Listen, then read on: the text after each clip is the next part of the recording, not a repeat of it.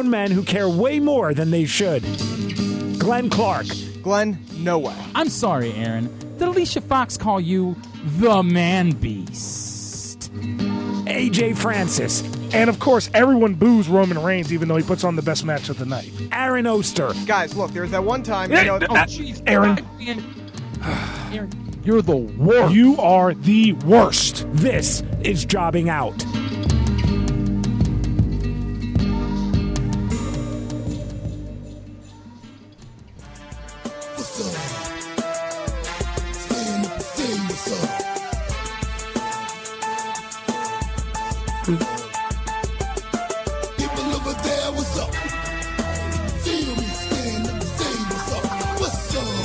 What's up?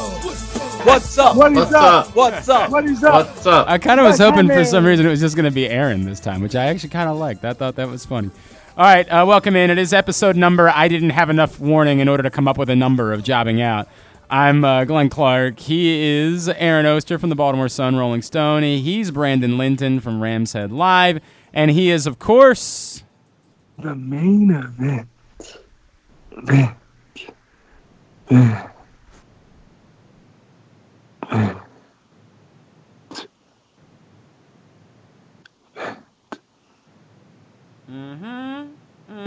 All right. Sausage Castle Wrestling Champion, Sugar Bear AJ Francis, who, oh, there we go, uh, who we are very disappointed is with us. And that's no different than any other week. We're always very disappointed that he's with us because it means. No, you shouldn't be disappointed at all. Okay, so let's I- let's I- talk about I it. Killed, I killed the tryout. Okay, so this is the deal. For those that don't know, uh, the internet found out after uh, you know you could have just listened to the show and known. Uh, AJ, of course, uh, had a tryout this weekend at the Performance Center. So let's let's go through it. Tell me about the weekend. How me how everything went down, and what's the situation now for you moving forward. Um, well, I uh, the first day was just physicals. The second day was two sessions of in-ring work. Um, I think they were surprised to see the shape that I was in. For somebody my size, I did. I was definitely keeping up, if not surpassing people that weighed a lot less than me in like conditioning drills and roll drills and things of that nature. Um, uh, they was they all a bunch of people. Santino came up to me and said it. Coach Bloom came up to me and said it. They were like, they were like shocked about because they had us do like ladder drills and do like stuff that I would do literally every day for a, living for years, and uh, like and my feet, my footwork was crazy, and they were like they couldn't believe that my footwork was so good as a big dude. Um, like I kill. I had I had the best promo, and that's not just me saying that. That's like other people who gave promos were like, "Yeah, you definitely had the best promo." So like afterwards, I left feeling good, and uh, I I mean, truth be told, I think that I I don't have any. This is not a me spoiling or anything. Like they haven't even sent me an email yet, like in reference to how the tryout officially went, because I actually had to leave the tryout a day early to deal with some family issues with my grandmother. Oh, Um, but she's she's okay. She Okay, she woke up. right. She's fine. happy to hear that. Um, but um, I'm you know I hadn't even I haven't even heard anything back. But after just being in the room and everything that we had to do, like I feel like they're definitely gonna want to sign me. Anything that surprised you about the whole thing? Uh, surprised me how little wrestling knowledge other people had for sure. Uh, like I didn't surprise. I, I was. There was just everybody was saying that they were wrestling fans, you know. And then Were like, there, were there like random football players there that just couldn't name like five Oh, wrestlers? there was- Oh my dude, there was a so the last day I was there before I had to leave, um, they ended the day with a WWE like quiz.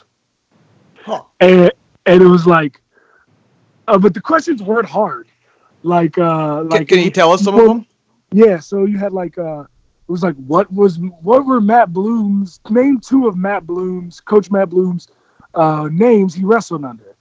And it was like finish this sentence. It's time to play. oh my god! It'd be like- Wow! Like- wow! It was like it was like if you s- uh, if you smell Fire! Get out of the house. I mean, like these are obvious answers. I can't believe nobody got it right.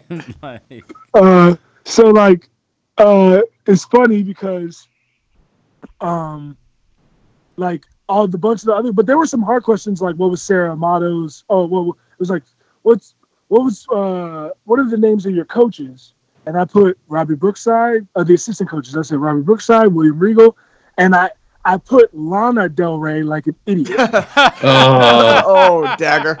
but they instead of Sarah Del Rey, Right. but they but but they gave me credit for it just because I put Del Rey, so clearly I knew what the hell I'm talking All right, yeah, there's something to be said for that. You weren't. what you're saying is you weren't playing video games uh, at the, No. uh, the tryout. No. Um, that is really so funny. but yeah though. so like it really it really went like i gotta end up giving the- they gave me a hundred on the quiz and i finished like five minutes before everybody else and nobody else got a hundred Well, so that's pretty like dope. That's pretty dope. you Um, know I, I i think all in all like it went really well and i would not be surprised if they hit me up and said that they wanted to sign me in because they they asked me a bunch of questions like they pulled me aside and were like so are you ready for what this job entails and i was like bruh like i bought a house in orlando while i was still playing in nfl because i knew i was to want to do this like I was like, I sold my house that I bought in Orlando because I knew once I signed with WWE, I was to want to live closer to the performance center. Like, I'm all in on this. And they, they were like, oh, wow. Okay. Good answer. yeah, right. Not, certainly closer to what they wanted to hear. There's no doubt about that. Well, it was a good good phrasing. You're all in on. uh, Well- uh, that's another thing. That's another thing. All right. I could also be all in. That's you know? true, right? You never know. It's, it all works out. That's the crazy part. You got to keep your options open. Well, that's dope. Who was the coolest coach to work with? Um, you know, I'm not gonna lie. Uh, Coach Sarah is like really intimidating. She doesn't show you any like facial emotion, like at all. like you don't know if you did good or terrible at all at any point during you when you were her. Well, Like Coach Bloom will try to push you and he'll talk shit and he'll make you know he's like a football coach and I like that. You know, um, Coach Brookside was real cool. Like he he wanted me to do things different than everybody else just to see if I could. Um, like everybody else wanted to see like quick paced, fast rolls, and Coach Brookside was like, "Nah, make sure you. I want you to do it like slow motion so I can see the full technique at once." And I was like, "Okay," you know. So I was able to do like that. And Coach, I mean, what what, what do I have to say about William Regal? I yeah, mean, it's William fucking Regal. He's right? William Regal. it's William Regal. So like it was real. All the coaches there were really dope. It was cool. I got to work with a lot of guys um, that are on NXT. They were like assistant coaches for the tryout, so it was cool. Oh, who Like else? who? Like, yeah, that- dude, we're nerds. Uh, you understand? Fabian Okay. uh, Who? was there. Um, who else was there? Uh, Jesse was there. I don't know if you guys have seen Jesse yet, though. No. Jesse from Um, TNA. No, Or- Jesse. Uh, Jesse. Uh, she's like plays this nerd gimmick. I think she's only Oh. doing. I think she's only doing like house shows at NXT right now. Got But she'll The be Florida, probably- like the Florida shows. Yeah, she's doing the Florida shows, and I think she'll be on NXT soon. Um, like all the refs were there, uh, so it was really cool, man. Was Drake ref there? Uh, yes, Drake Ref was there. Yes. What about what about Jessica Carr? Uh, Jess was there. That's cool. That's dope, man. That's really cool. Well, Yeah, that's she awesome. was real dude. cool. That's awesome. We will hope for the best uh, when it comes to I- news. but I, honestly, uh, uh, the strength coach is actually one of the coolest people there too. He was like, uh, he was like talking about like we have mutual people that uh, he knows from the NFL that I played with and stuff. So like during the, like Earl Mitchell, well, you all know Earl Mitchell. Yeah. He's been on the show. Yeah. And uh, Earl was he was like, "Hey, Earl ain't got on you. What Earl gonna do?" he said stuff like that. He's funny though. That's cool, man. Well, that dude, uh, everything about it is really cool. Obviously, the experience has to be massive, no matter what. But we will, uh, we will root like hell for that to lead to good news for you in the uh, the coming weeks. And if not, then I'm sure it'll be, you know, not that long after that before you're getting that call. So good stuff Yeah. AJ. Um, real quick, we have a great guest who's scheduled to join us, but I don't want to jinx it. Like, I'm really nervous about jinxing it for some reason. I'm that guy. I'm not a little stitious. I'm legit superstitious. So, Ah, so I shut up. I am. Uh, I'm not gonna say. I enjoyed is. it, Glenn. Thank you, thank you. I appreciate that, AJ. It's obviously my own original. Just came up with it, much like uh, obviously you know our our friend Ben, who came up with a very hilarious uh, Kurt Cankle joke all on his own. I came up with Great, that great little- Kurt Cankle's joke. Yep. Oh, it was brilliant. It was the joke of the year. I Perfect similarly joke. came up with uh, Little Stitches all on my own. I came up with that myself. Um, so I'm not. Glenn, Gonna, I'm just curious. Have you ever seen the movie Spring Breakers? I have seen Spring Breakers. Yes. Okay. Just you know, that's where that joke came from. Oh, excuse me. So, so No, they no, no. stole it from No, no, Glenn? no, Is no, no. They saying? time Wait a traveled. See, They- what no, no, happened you're is actually conflating. they- You're, you're actually conflating two things. Theirs was suspicious. Oh, you're right. Theirs was don't be suspicious, which of You're course would be don't be suspicious. I of course right. stole it. It was suspicious. It Boo! was. You guys are all dorks. God damn Rhythm Breakers was a great movie. It was a great movie. Nobody's arguing with that. Don't don't be suspicious. Or why you suspicious? That's what he said, right? Why you suspicious? It. Why are you suspicious? All right. Um, so uh, we'll get to that great guest hopefully a little bit later on in the show. Now, in the meantime, uh, much to discuss this week. I have a, a simple question that I want to lay out for you before we get to AJ's question. Um, would we all agree, in general, a, a match can be a great match, right? But are all matches better when there's a purpose for said match? Can we agree inherently Yes. about that? That when the I think that I think that can give the match the ability to be better. But I've seen plenty of matches that had absolutely no bearing that were I'm incredible. not disagreeing with that, but It, you, it, it gives you give you get bonus points if it means that's something. that's you what saying. start with point even, five even instead of if, zero. Even if you have an amazing match, couldn't even amazing match be slightly better if there's reason and motivation and purpose to said match? Indeed. Or even even the finish can make a mediocre match great. That, I don't He's- disagree with that. Don't disagree with that. He, he's and- making and- a point but I'm- here but I'm- about I'm- what they needed to do. yeah, I'm building. week. I'm building to something. you got an Yeah. awful lot of time between pay per views here. You're building to a pay per view that we all love, right? In Money in the Bank.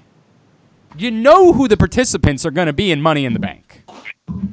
Why in the fuck wouldn't you have some qualifying matches between this unbelievably long time between pay per views that give matches that um, on their own could all be great from your very crowded mid card, even another level by making them worth something because they're getting you in a Money in the Bank match? Why in the fuck wouldn't you have qualifying matches? because they're dumb. Because because they already knew who they wanted in it. But you, that's, well, they that always matter. know who they want in it. You can They know who they the want in, match and then have a match to get that person in it. Like When is Because- uh, when because is Money in the Bank?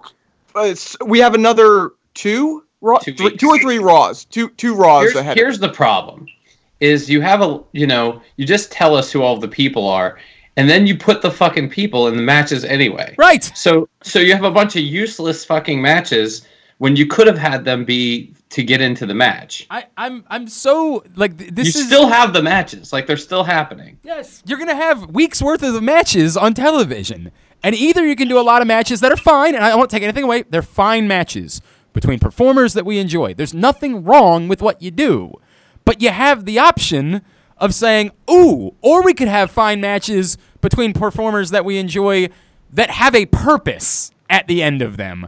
Isn't that inherently better? yes yeah, no no argument there. Well, I mean, this is then. There we go. That's jobbing out. We'll see you guys. Who wants to get their plugs? Now the, the only thing the only thing I'll say the, the only the only thing I'll say is if let's see what we get in the next couple of weeks. Like what if what if they have a because there are a bunch of people that are sort of like conspicuous by their absence in these matches. So what if it's like you know Cesaro challenges someone next week for his spot? I, I mean, And- while Brandon, I agree with you, but you you can still do that even if that person had already won a match. You know what I mean? Well, Like- but not Or- if or- it burns two weeks of shows to get them Well, into the match. But why why couldn't you just have you know? Because presumably you wouldn't have time to do literally. I guess it would be eight matches across the two shows for both the men and the women.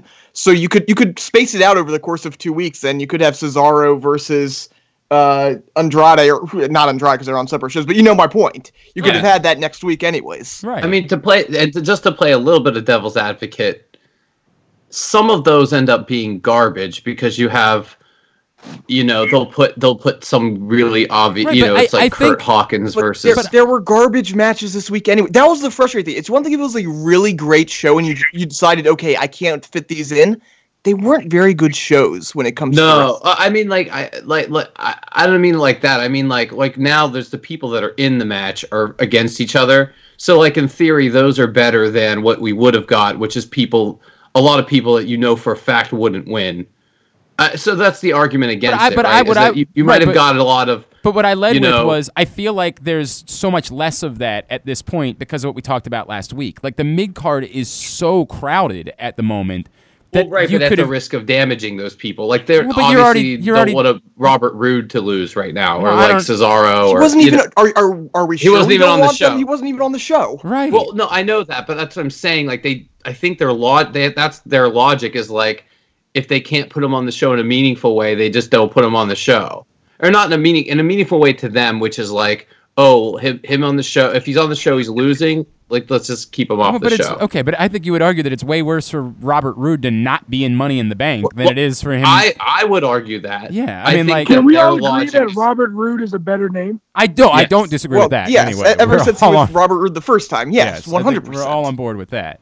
But again, my point being, like, I think they've proven, you know, like they, they had Ricochet lose a match, right? Like they've done this, and it we all agreed it wasn't the end of the world, and it was probably pretty smart to go about doing it that way. So I, I, I just I, while I hear that there are all there would be arguments, I can't come up with one that's a compelling argument for why you would do it, and it it just feels like a huge swing and miss when you're trying to compel people to watch your programming for weeks. You would think that qualifying matches for Money in the Bank would be the type of thing that somebody would say, "Oh, that sounds like a really big deal, or at least a sort of big deal."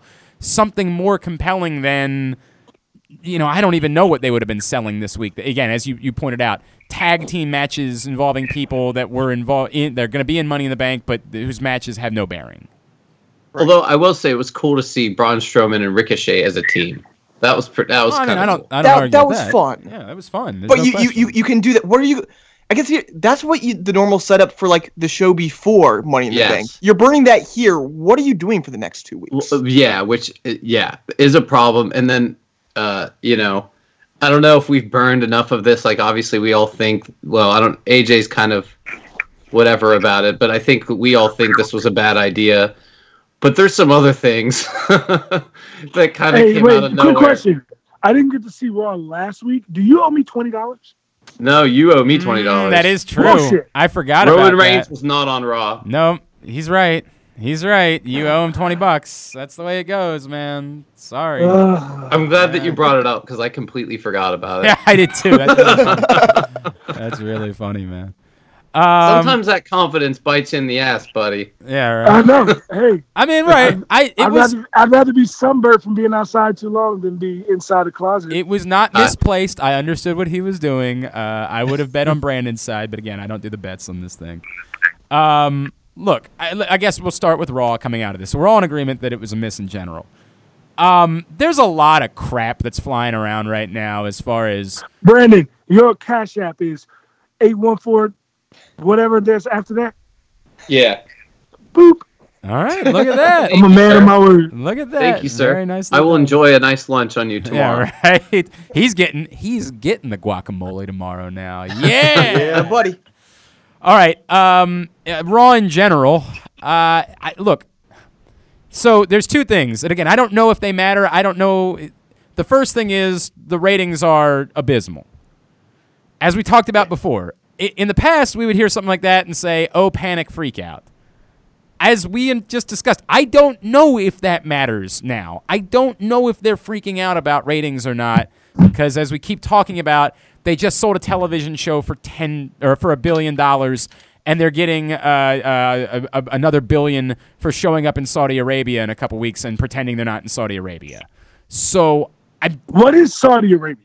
It's a, a pla- allegedly a place that exists that the WWE went to once upon a time and is scheduled to go back to, but they, they won't tell us whether or not they will. They're going to Jeddah. Never They're not going it. to Saudi Arabia. And, uh, AJ, to make it even better, guess who's going to be there? Hulk Hogan. Well, probably two, but they didn't announce him. But no. he hasn't been announced yet. Goldberg is going to be there. Yeah. Oh my god. You've been waiting for it. You've The been Undertaker is going to be there. Yeah. Wait, man. so Brock Goldberg Lesnar is going to be Goldberg's gonna be there. Is Paul Heyman gonna be there too? I'm Well, Brock assuming Lesnar's going to be Brock there. Lesnar's going to be there. Yeah, right. I, I, I will say this. Is They're Colt getting a billion dollars. it? They might be No. spending the billion dollars on the show. well, there's, spend- there's no doubt they're spending a lot of money on the Saudi Arabia show. That part is true. Um, but I just don't. I, I don't know what to make of. Yeah, it was not. I didn't think it was a particularly good Raw this week. Dude, can we talk about Shane McMahon. I mean, what is there to talk about exactly? Where the fuck did this come from? Like, we had a whole week where this was not a thing, right?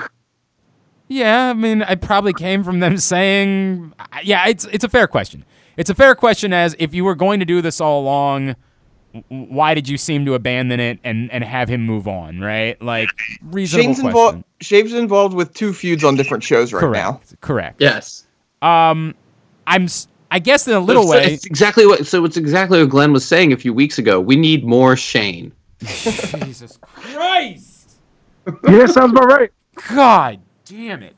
Like i inherently, I get the idea of just have Miz get his you know his heat back by beating Shane a month later. Like I, I, in, I- like I don't think there's anything wrong with that's a sound decision to make. Hey, you know, you let Shane win via sort of a wonky finish, and so you know, let Miz have his moment at the next pay per view, right? Like in in in theory, that works. Again, how you're getting there is definitely weird as shit. Nobody needs more Shane McMahon at the moment. I, I, mean, it's it's. I don't And the even. week the week off is the weirdest thing because it was like they both had moved. They Right. sort of like sh- showed it like they both had moved on to something else. I you're and- right. I I don't. It- and now Bobby Lashley. I mean, just like all of our favorite people are involved, but Bobby Lashley is Shane's. uh Bo- Bobby without Lio, making him even better. right, So right. so have you guys read about the Lio stuff? Yeah. Yes. I have not. All right. So again, the word is that Lio has been pulled from TV because he's been complaining about the direction of his character, and he thinks he should be a face, and they're not using him the right way. And There's other stuff. Supposedly, he's I mean, he he's- hasn't I been mean, showing he- the rookie respect. yeah. He That- much- that's a big- he is a he is a natural face, but he's really good as a heel though. well, I agree. He's really good. Um, It's hard. It's hard for a for somebody that's like five foot six to be a heel on the main roster. Not with the mouth that he has. I I mean, think- yeah, but it just it's just like who's he But gonna yeah, he also hasn't been that he can legitimately go over on as a like you know what I'm saying like Sure, he can't. you- You're right. I, I don't think he can wrestle as a heel because his style is well, a and face and, style. and Lio but Rush is he's a wrestler. really good on the mic, so he should just suck on the mic more, and then he'll probably get his what he wants. so the word is that people seem to think they're going to send him back to NXT, which I, I think we're all good with that. Yeah, that Um, would work. If We that, love that. Yeah, if that's what comes out of this, I think that's high fives all around. Um, obviously, it's not being on the USA Network every week, and so that's kind of a bummer. But I think for Lio, and I think for us, we would all call that a win. I think for Well, him, plus, plus with all the rumors with FS1 potentially getting some NXT um, in the future. Uh, I mean, I know it's not a solid rumor, but like, there's places to go in NXT. That that is well, not like well, and again, a presumably, horrible demotion. Right, and presumably at some point you're going down there to come back up, right? Like y- this is not Right. this doesn't feel quite like other guys getting sent out there where it's like we have no idea what to do with you, so just go hang out for a little bit. This feels more like a what you're doing isn't the best thing for you, so let's go improve that at NXT. like Let's- if you're if you're on if you if you get a, a takeover match because like I mean let's most takeovers have four or five matches. If you're on a takeover match and you kill it, you're one match from being over like Okay, over. completely, yeah. completely agreed. So I think that's a good thing for him. Yeah, I mean the reasoning's concerning if if these rumors are true or whatever, but Yeah. yeah, Uh, overall it probably would be a good thing. Um. So what do we make? I guess of I, boy. I really don't know what to say about Raw. I really don't. Um. It was a very blah It was- week. And and the stuff that wasn't blah was the stuff that was annoying, like the Usos and the revival. Oh my god. I don't. I have no idea what to make of that. That was. I'm I'm cause now don't forget that also comes where the reports were earlier in the day the revival had turned down a contract extension. So, now So it's just like shit on the revival for the next two months. yeah, that's the question. Is it that or is it just, you know, coincidence? Uh, I mean, But yeah, he- that's he does- awful. I mean, he does need to shave his back though. I mean, we we agreed the Usos are heels for filming guys in the shower, right? I mean, that's you're definitely not supposed to do that. Like, but and it was like out of no like this this was like so random. It's just like w- they kept teasing this. Uh, like, I don't know if you guys know this or not, but the showers are a really big part of any penitentiary. Oh, so that's what it was. You know Since they're in the penitentiary, they have the right to do it. You know what? That's that's not bad, The, dude. the That shower ain't was in the Uso penitentiary. That ain't so bad, bro. Yeah, I mean, it could have been it could have been way You don't have worse than getting your back once you shaved. go to the penitentiary. Good point. The way the broadcast was teasing this, like the Usos have something that you've never seen before in the history of Raw. I mean, just there's so much cheesy shit on this show this week. Hey, It's hey, wait the a second. Usos and the revival, and they're somehow finding a way to make me not want to see it. That is that is Yeah. Shut up. that is not good. They're not. They're not giving you any way to make you not want to see it. You might not I like don't- the storyline. I don't want to see the segments. If they're not wrestling, I don't want to see them. Okay, my point is, you you would pay how much money to see the revival wrestle the Usos? Sure, but I just don't want to see anything around So it So they're now. giving you what you want. Wait, can we also talk about the R Truth uh, entrance of the Usos? Mm. What? It was, it was bad. They're screaming their music on the microphones as they ran out. I mean, why? Why are we doing that?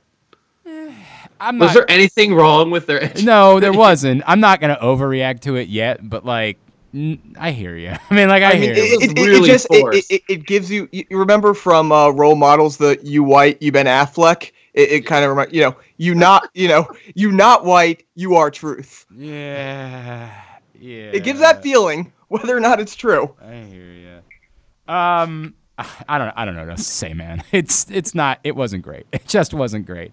Um, the Viking Raiders still had the same name for the second consecutive week, which is a new Hey. record. They were so much. Worse. They were so much worse this week. This is the ascensionism of the War Raiders. It was Like, it was they super were cheesy. terrible It was super week. cheesy. You're not wrong about that. It was super cheesy. But again, they kept the same name, so I think we call that progress. That's what we call that. Uh, I was really surprised, by the way, that they didn't have them drop the titles last week on NXT. Like I just sort of assumed when they announced a title match. they match. filmed all that stuff. So, like, they didn't they film it in like the oh, like two days before they debuted. Yeah, I think that was they they taped it the week before, so they may not have even known yet. Jesus Christ, that's funny. that's really funny that it would work out that way. That they had a totally logical way to have them drop the belts and they didn't do it. I mean, I, I have no problem with them saying they want to hold out till they, you know, have a uh, a takeover in order to have them drop them there. But like, I don't know. This is really surprising. We, we also don't know when the takeover is because apparently that takeover is being moved because of the Jeddah show. So. stop, stop. And Jeddah is Right, it's a place. Where is Uh, that? Where is well, that? it's in the desert. It's um, there. It's uh, Asia-ish. I think they've they've loosely. I'm, I don't know. It could be next door. I have no They idea. lo- the, are the women going to be on the show in Jeddah? Is there any? Oh well, the women are obviously a big part of WWE programming. so they'll is, uh, definitely be there. Well, they're, So, I just want you to know they're a huge part of what the WWE does. Yes. The so is it called women. Jeddah because they only drive Jettas? Exactly right. Yes. That's exactly right. It's new. It's, It's a, a place with lots of hot chicks driving Jettas. a new. Ah, a- sounds like my kind of place. a new town they came up with in Te- Jeddah, Texas. It's a new town that was just uh, settled in by, by Jetta owners. It's a new place that everybody's checking out. I can dig it. I They built really a dig big stadium uh, for the Jettas. Actually, they do Jetta racing inside the stadium, and that's why it's there. it. Jokes, all jokes aside, I would definitely pay money to see Jetta racing. Um, how much money? Give me the circumstances. Would it have to be I, as long as I can tail, as long as I can tailgate before, at least fifty bucks. All right, fair enough. Well, Wow. tailgating makes everything better. I don't know, man. I've been to some NASCAR races, dog. I, it's just not doing it for me. like, I But did you do like the big tailgate? and Yes, stuff? I tried the whole thing, man. I, Really? like, that I- doesn't. I've never, but I've wanted to do that just I'm- once in my life. It's to say so. I've done You know what really is I, I, dude, I went to Preakness and I don't. I watched one race. Right. No, no, no. I hear you. It's a different thing. And, and that's what I would say. My, my NASCAR experience in Phoenix was drastically better because we were in the corporate area. And so, like, we actually had a great time. I didn't watch any of the race. Um, when I've gone to Dover and had to sit in the stands, it's fucking 6,000 degrees. You are drunk and you just fall asleep by rate lap three. And then you realize so did everybody else in the crowd. The entire crowd is passed out by lap. They do the they do the Dale Earnhardt thing where they hold up the three and then they're done. They just pass out after that because they're so drunk and it's so fucking hot that it, like what what do you expect? Like what would you possibly expect from that crowd at that point? It was like Aaron at AJ's birthday party at the Orioles game a few years ago. And was- Were you at WrestleMania? it- uh, I wasn't drunk. I was raped. Remember, it's a totally different. Oh my thing. god! I have a Uh, I have a question. Two questions. We'll start with the first one because each one is going to require some discussion. Um, what do we think of Bray this week? I, I mean, I love it. I was gonna say, I thought it was a I It's still it's still it. on track, right? Yeah, I thought it was a great continuation of what they did a week ago. I'm I'm completely now again. We got a lot of feedback. By the way, we had a lot of people that checked in on last week's episode. Um, I think because of Effie, and shout out to Effie who like uh, it one. It was an awesome interview, and then two um, was happy to like plug and promote it and the whole deal. And we got a lot of people that were checking in. And a lot of people that like listened to that part and chimed in with their own gripes about the Bray Wyatt thing. Again, it seems like th- there's a common opinion that's held, which is eh, there's no way to not like anything you've seen so far. There's no way to not be into this. But It's a- you know they're gonna fuck Yeah. it up. Again, I get why everyone assumes they're going to fuck it up, but what we've seen on television is awesome. It's it's some of the best work they've done in a long time, man. It's cool, it's creative, it's intriguing. You lets your mind run a little bit. Like what they're doing through 2 weeks is as good as I think they've ever done on a character reintroduction. Like ever. I think it's incredible. But yes, I get it. The assumption that they're going to fuck it up, I I fully understand why everybody thinks they're going to fuck it up and they have earned that reputation. Yes. Okay, so the second question, I agree with everything you said. I, I, I I'm still on board with this. I, I'm fine with them stretching this out a little. Similarly, but different. What do we think of Sami this week? Where's this going? I don't think they know, and I think that's a problem. Is this? No. is, but is this? Is this It's- leading it's to like? him like- getting. He's about to get a big push, bro. No, but I'm saying somebody's going to come out to shut it to shut it down, right? Like, who is it? Is this is and and this is where I think my mind always John goes to like exactly. Yeah, I mean, Well, that's- right. I'm saying that's where my John mind always goes to John so- Cena. The last three times that we've done that, that has not happened. Yeah, I mean like there would be a fine the, the question would be why would John Cena show up now? Right? Like what why would he be the one to show up unless it's to set up Sami Zayn versus John Cena in Saudi Arabia. Um, But he's not going to go to. Sa- Neither guy will go to they, Saudi they didn't the right? last time, but it was a little bit hotter the last time. Is it But Sam, I don't think Sami, Sami will go. is Period. super you think Sami, it's just never Sami never any can't. any circumstance? I didn't I, I don't think thought Sami I thought we found out that he could. I thought like I thought there was more that came out about that the last time and we found out he could go. I, I think it was one of those things where, like, the co- the company was like, "Look, if you don't want to go, we don't, you know, Right. not well, that we don't want you to go, but like, I also don't know how much sit of- this one out." I also don't know how much that changes with a certain paycheck. Now, why they would want, I don't know. You know what I mean? But that's the that. To me- oh, so to, to me if this is uh, i don't think they're going to saudi arabia to me if this is leading to him and john cena i think the right way to do it is to have him go through a couple of people and then fight john cena at summerslam like you should have your like your C John Cena's or whatever, like Rey Mysterio, and he fights Rey, and Rey Mysterio tries to stand up for whatever. Yeah, I mean, I'd be- I'd be good with that. He, beats Yeah. him. I, I think give Sami as much juice as possible. Then you go into that match not really knowing, especially considering John Cena's status, who's going to win.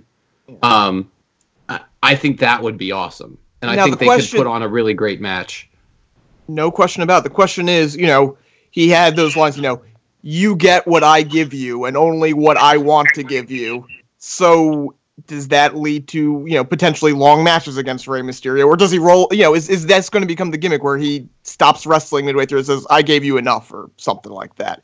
In I which case, made- it's hard to move him up the card that way. Obviously, I think they but- need to make him the shittiest shithead heel ever. Like he needs to he needs to be like cheating. You know what I mean? Like I think Right. they need to make him the worst. like like Well, hang on a And second. like that you that role is already. had I'm sorry. That role is already filled. Aaron will not relinquish it without a fight. Let me make that very clear. He's I will gladly face Fa- Sami Zayn. at SummerSlam. right- The match is set. Yeah, uh, you know what, Aaron? I will face Sami Zayn, and you could. I'll be in your corner, or no, you be in my corner. but and who, I'll who's the on worst though? The winner or the loser? The one who loses. That's why I'm gonna lose on purpose. Ah, what an honor! What an honor moving forward. Um, any, So any I, I, I was thinking about this the other day too, and I wanted to say this. It has really no rel- relevance to what we're talking about, other than the fact that I just said I wanted to lose. But recently, I did like um, you know, the questions thing on Instagram, and somebody asked me what my dream match would be, and my dream match right now, I would definitely say would be the Wrestle Velveteen Dream. But like, um, my real dream match, I just don't think it'll ever actually happen. So I don't really consider like I like dreams that I can accomplish, like I've shown in my life. And my real dream match would be to wrestle The Rock at WrestleMania. Well, But- yeah. But I want to lose that match. I want to lose that match to the people's elbow. Like every single person that faces The Rock should lose the match. I You just want to take the people's elbow, yes. I want to lose. You're not hearing me. I want to lose to the people's elbow. Right. I need that to be the finish because it's the greatest finish in the history of wrestling. I mean, it is correct, and I'm good with that. Like, I- I'm actually, I think that like would be an honor. You know what I mean? Like, yes, I'm with you wholeheartedly on all of that. All right, Is and- it better than the Stone Cold Stunner? yes. The Stone Cold Stunner at least looks like a move that if someone did it to you really hard in real life, yeah, that that you could be. That, that's why the seconds. the people's elbow is just the most ludicrous thing ever, which makes it the best. and and it it makes it the and absolute it and it involves the the drama of the moment, right? Like the stunner wasn't completely out of nowhere, Got like the RKO. But the build up to the people's elbow is the most absurd thing that you'll ever see, right? Yes. Like people Not are to mention, the best part about the people's elbow that nobody ever talks about is the fact that he runs over the body twice to get momentum and then completely stops his momentum. It's true. it it's the dumbest move ever, which is why it's so wonderful. yes, It's the greatest move ever. Agreed on all accounts. All right, is there anything else we have to cover from Raw? Nah, we'll, we'll cover all of the the names and Money in the Bank in All the next all right, segment. We'll do that. Um, that's coming up, and uh, hopefully, I, unfortunately, I think that for our sake, it's gonna have to happen uh, tomorrow. But uh, nobody knows that because they don't know when we recorded. So, uh, great guest coming up as well. Um, I'm Glenn. He's Aaron. He's Brandon, and he's The main event. this is jobbing out. Around here, there are two kinds of chicken Royal Farms world famous chicken and everything else. What's the difference? Royal Farms chicken is always fresh, never frozen. It's hand dipped in a secret recipe of herbs and spices and cooked on the spot right in the store. Chicken from anywhere else? Who knows? Hungry for some hot and delicious chicken? Get some Royal Farms world famous chicken. It's one of a kind. And don't forget the Western fries. Real fresh, real fast. Royal Farms. Three, four. Three, four. Three, four. Three, four.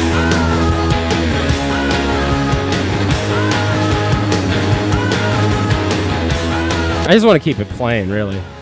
I know. I love this song so much. All right, um, back in here for segment number two of Jobbing Out. Part of the reason I picked this song is because who the guest is that we're scheduled to have on the show this week. And so now I'm going to be really super pissed if it doesn't happen um, because it's part of the reason, which is a hint about um, what we were working on uh, for our guest this week. Segment number two of Jobbing Out Glenn Clark, Aaron Oster, Brandon Linton, and of course, The main event.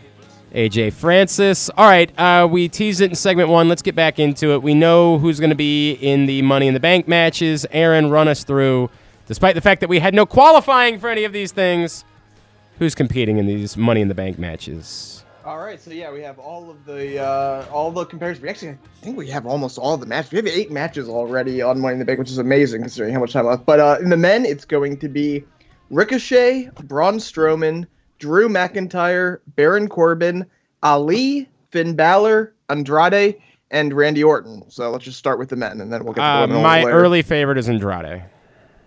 Andrade or Drew McIntyre.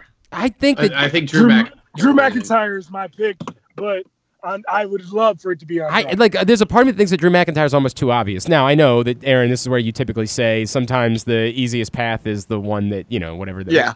Um. I, it just almost feels too obvious to me for it to be Drew McIntyre. I think I think it would make a lot of sense for Drew McIntyre to win and cash in same night on Seth Rollins. I just hate that, man. I don't want any more cash in same night stuff. I will say this: there is a new element to this, in that Andrade has uh is is with the Queen, and the Queen seems to get what she wants. I mean, so he might get the Charlotte push. But here. let's. But he also fits the bill of exact like he makes Oh sense. no, he deserves it 100. percent I'm not Right. saying He deserves it, and he's the right character to hold. Like he's a guy. That's if you want makes it- someone to hold it for nine months, it's Andrade. right, and he can And- and snivel. what and- makes it so perfect is he already deserves it. Now he also is dating the right person. He, to- he has Right, the power couple yes, thing going the on. The political Yeah. part of it makes a lot of sense. I don't disagree with that at all. But like that to me is why Andrade to me is. And again, I get it. Like if if this was Vegas and we had to establish odds, sure, then Drew McIntyre would be the guy to establish the odds for. I get that. But like of all of that group, I think he's the most fascinating to me. I think the Drew McIntyre can be put in the title picture tomorrow without needing to win Money in the Bank. I think he's that that close to it. for what it's think- worth, I the offshore you're right, books. but I think Money in the Bank makes Drew McIntyre's character, like him cashing in, him doing the same night cash in, uh, like after Seth and AJ go to war. Oh, it's It- a super right. gets the belt. It gets the belt off of Seth because you know, you know, Yeah, unless you're gonna hold it for 30, 300 days, Yeah. the babyface usually doesn't keep No the doubt. very No doubt. You're right about that. and so I'm thinking that going right to to Drew McIntyre there could be huge. I'll, I'll make this argument too. I think he needs it more.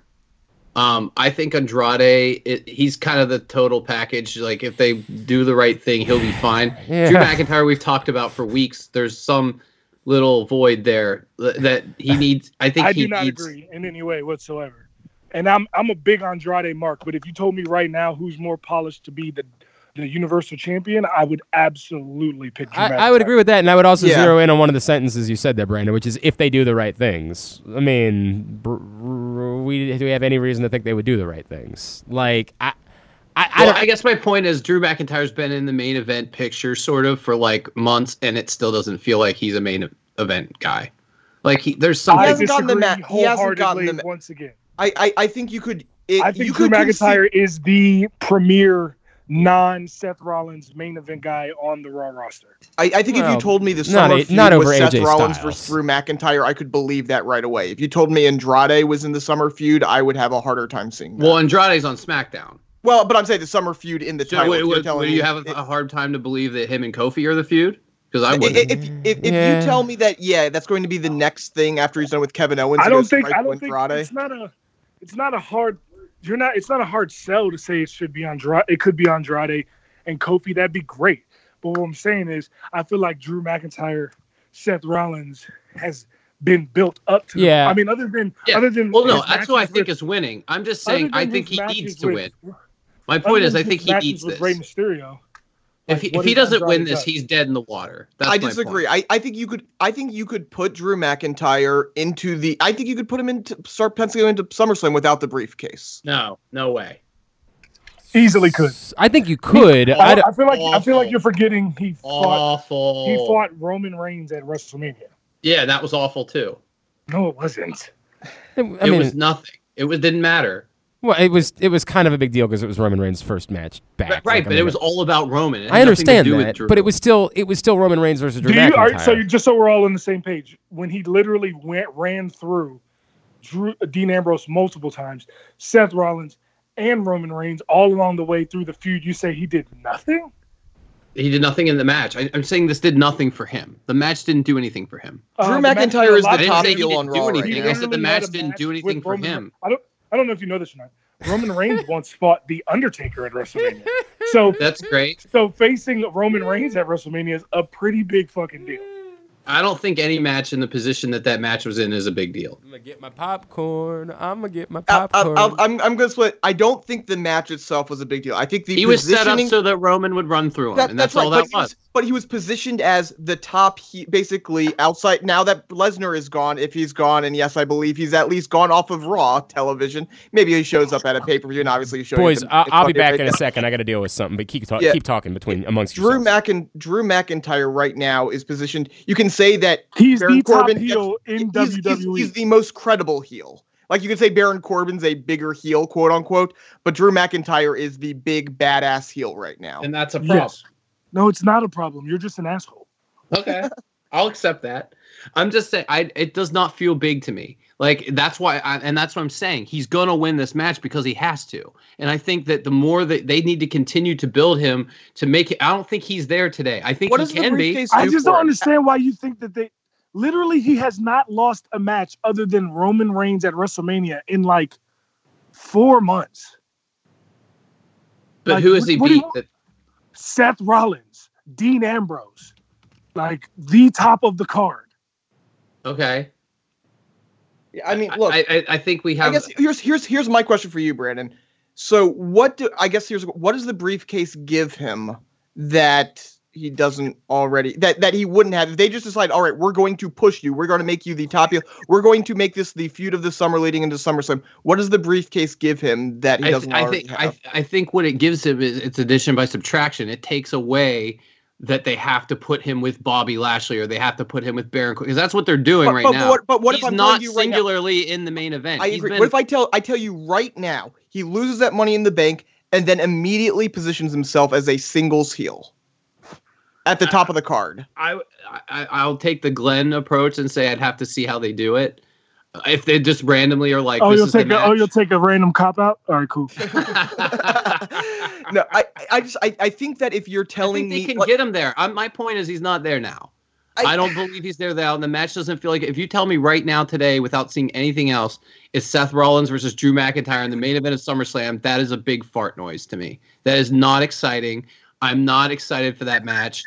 It does nothing for me. If you tell me that's the main event of Money in the Bank, okay, that's fine. But like that match cannot headline SummerSlam currently as we stand right now without any other. We But all what does know it's not going do? to headline SummerSlam. The headline of SummerSlam is going to be whatever match Kofi's involved in. Well, I No, think but- it'll be women probably again, but. Um, well, that it could also be the woman because you know Charlotte's going to be back involved, and she Yes. deserves to be in the main event every night. yeah, I mean I I guess, mean, I guess I'll I take get- that match over over that Seth Rollins Blue Drew McIntyre match any day for ma- sure. Mainly what I'm thinking right now is we haven't had a long men's Money in the Bank holder since Seth. I think that Right. might have been the last long one. Um, because obviously the past few we've had Baron held it for a decent amount of time, he held it for like three months. He he lost it in August. and Seth had it for Or like so a so year, that's two right? months. Two months. Yeah. Well, Seth had a year. So Baron had it for two months before losing it. Uh, this past one, obvious, you know, Braun had it for you know didn't use it at all, and then Dean cashed it in the second he got it the year before. And Seth Seth and Dolph feel like the two longest, right? Right. So, but so we haven't had a really good men. And then same with who won. Oh wait, there was none in between because they they ended up putting the title on the line because Yeah, uh, Daniel Bryan had like, gotten injured. And that's what I'm saying. Like I think if they give this to Drew and he gets a lot of length out of it, it does a lot to push him to where you guys say he is now. Does Drew I just don't can, feel it. can Drew's character have a long briefcase run? Like Yeah. that that should be a quick cash in for Drew. While Andrade, I think But that's what I'm saying. If Drew win, he got to cash in that night. Yeah, yeah, I agree. I I think I'm leaning towards AJ here. Like I again, you're probably right that it's going to be Drew McIntyre because Drew McIntyre is the closest to the title, but I think Andrade could get the most out of it. Also, also, I I think I, I'm starting to agree with you guys about him cashing in that night just because it's already positioned that way. You've got two face. You know, we already have been talking about how are they going to get out of this face versus face match without turning AJ heel, which we can talk about it, whether that was a hint at that or not. I don't think it was. I think it was just It could also this just so you know, this could also lead to there's a very well, uh, very good job they could do. This is how many pay per views are between Money in the Bank and SummerSlam. one. Is it one or two? Because there's extreme rules. Well, if you count the Saudi Arabia thing. Oh no, there's that because isn't isn't backlash in June? Oh, they- that's Backlash and then back. ex- I, for, I forgot Yeah. that was back. Yeah, backlash and then extreme rules. So there's technically three, but if you don't count Saudi Arabia, Don't there's count two. sorry, yeah, two two real paper. One of those shows, one of those shows, you could have a triple threat match. Between Yeah. the other show, you have the solo match, Seth Rollins versus Dean. I mean, uh, Drew, and then you have at probably SummerSlam, AJ Styles versus Drew. Okay. See, that to me is better. I think you could do that we without haven't seen it. you. You I, mean, think you can do it without the briefcase though, if you want to go that route. You could. I mean, those the way you set that up, I'm I'm on board with that. Yeah. Yeah, I, I, think I think you know you however you want to say it. I think you can get, you can achieve that without the briefcase. I think Andra- Andrade, you know, he's like Dolph, where where the briefcase really elevated him. He can carry it for a long time. It's a full package. Drew, you can get him in, I think, without it. So that that's kind of my take. Let's look at the women here. Let's switch over to that. We got Natalya, Dana Brooke, Naomi, Alexa Bliss, Bayley, Mandy Rose, Ember Moon, and Carmella. Carmella's my pick. She already Em- won it though, so that I, I think she could get a lot out of it. So She did already win it, and she did great with it. And it'll do nothing but for now. She's going to be a baby face doing it, so it's a whole completely different thing.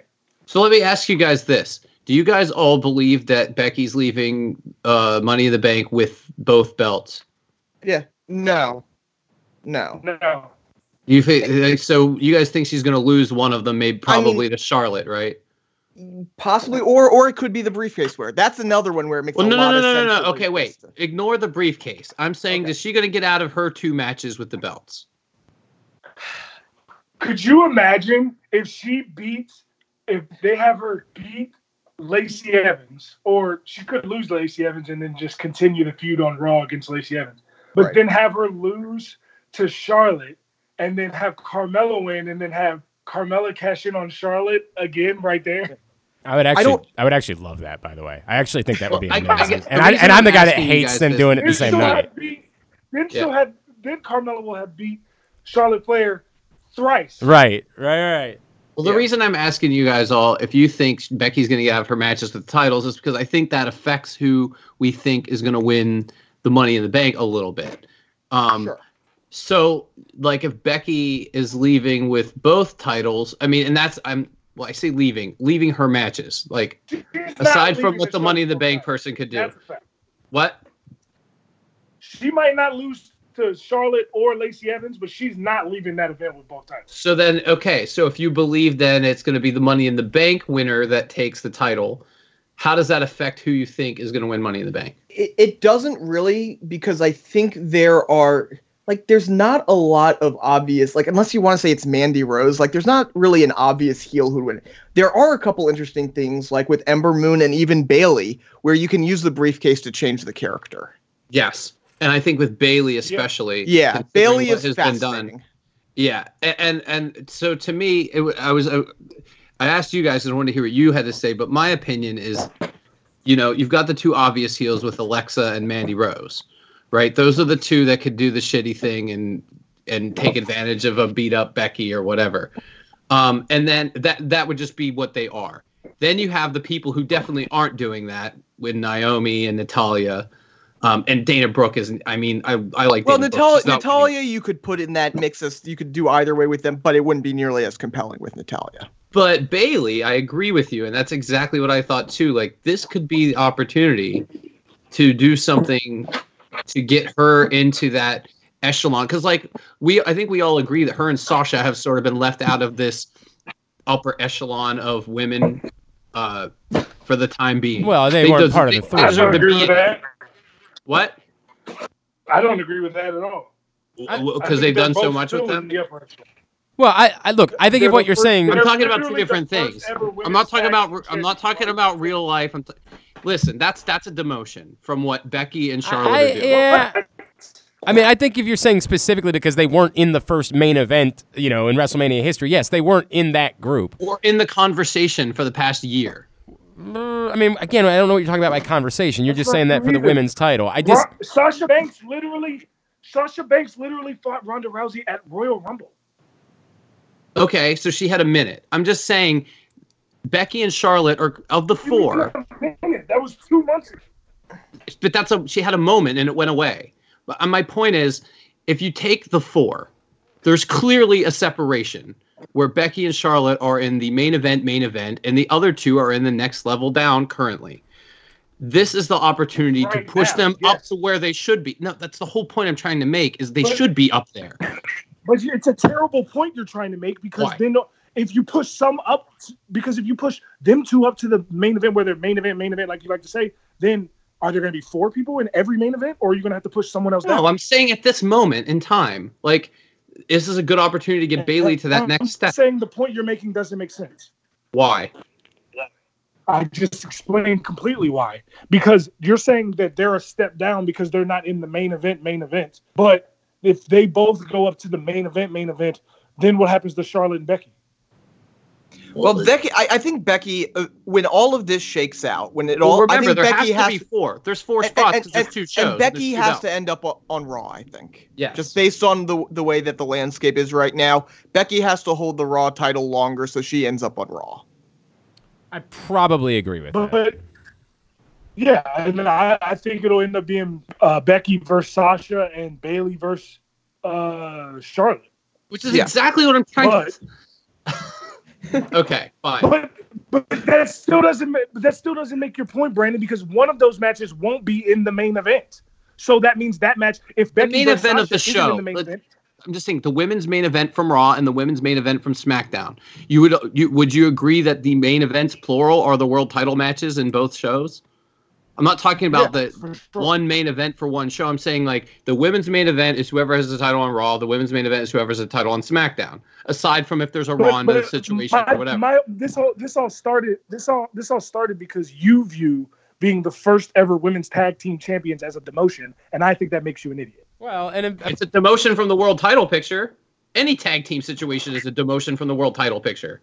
I think it's a big deal. And again, I when it's the first ever women's tag team champions. I, I think No, I, it's I like okay, it's not title match. It's not the title match. Okay, respect, but they're literally the first ever tag team right. I, champions. I, in I think I, I think we are debating minutia at this point, and I normally like that. And well, actually, that's not true. I don't normally like being involved with that. um, I think we are debating minutia. I, I think there is a point for it is different because of how elevated this particular main event was. Because of how elevated the triple threat was above any other match ever, anything that wasn't Let's be honest for a second. That match was not in the main event because of Charlotte or Becky. Right, it was Ronda Rousey. I. I understand, but they got the they got the run from that. They got the run from being a part of And they got Becky over to the most over person on the roster. So it, Yeah, you know, but just the most over person on the roster isn't always in the main event. No, that's true too. You're not wrong about Yeah. that. Again, But I, there, there at, at the moment, yes, there is a separation Becky and Charlotte and the rest. I- Yes. like, and, but again, I, what I would say is, I think, I think where AJ's, and this is where I, I, I'll agree with AJ a little bit. I think what he's delineating is eh, to, to suggest that it wasn't a really big deal. What they were doing was also super relevant, and I think we would all agree that Becky and or that Bayley and Sasha are still a step above everybody else. That it's not Becky, Charlotte, and then everybody else. It's Becky, Charlotte, Bayley, Sasha, and I then said everybody the next else. step down. That's exactly what I said. Uh, you're just repeating what I said. I mean, I, I said it's just I didn't say she's they're in the pile with Naomi and all this other stuff. You other also people. said the first ever women's.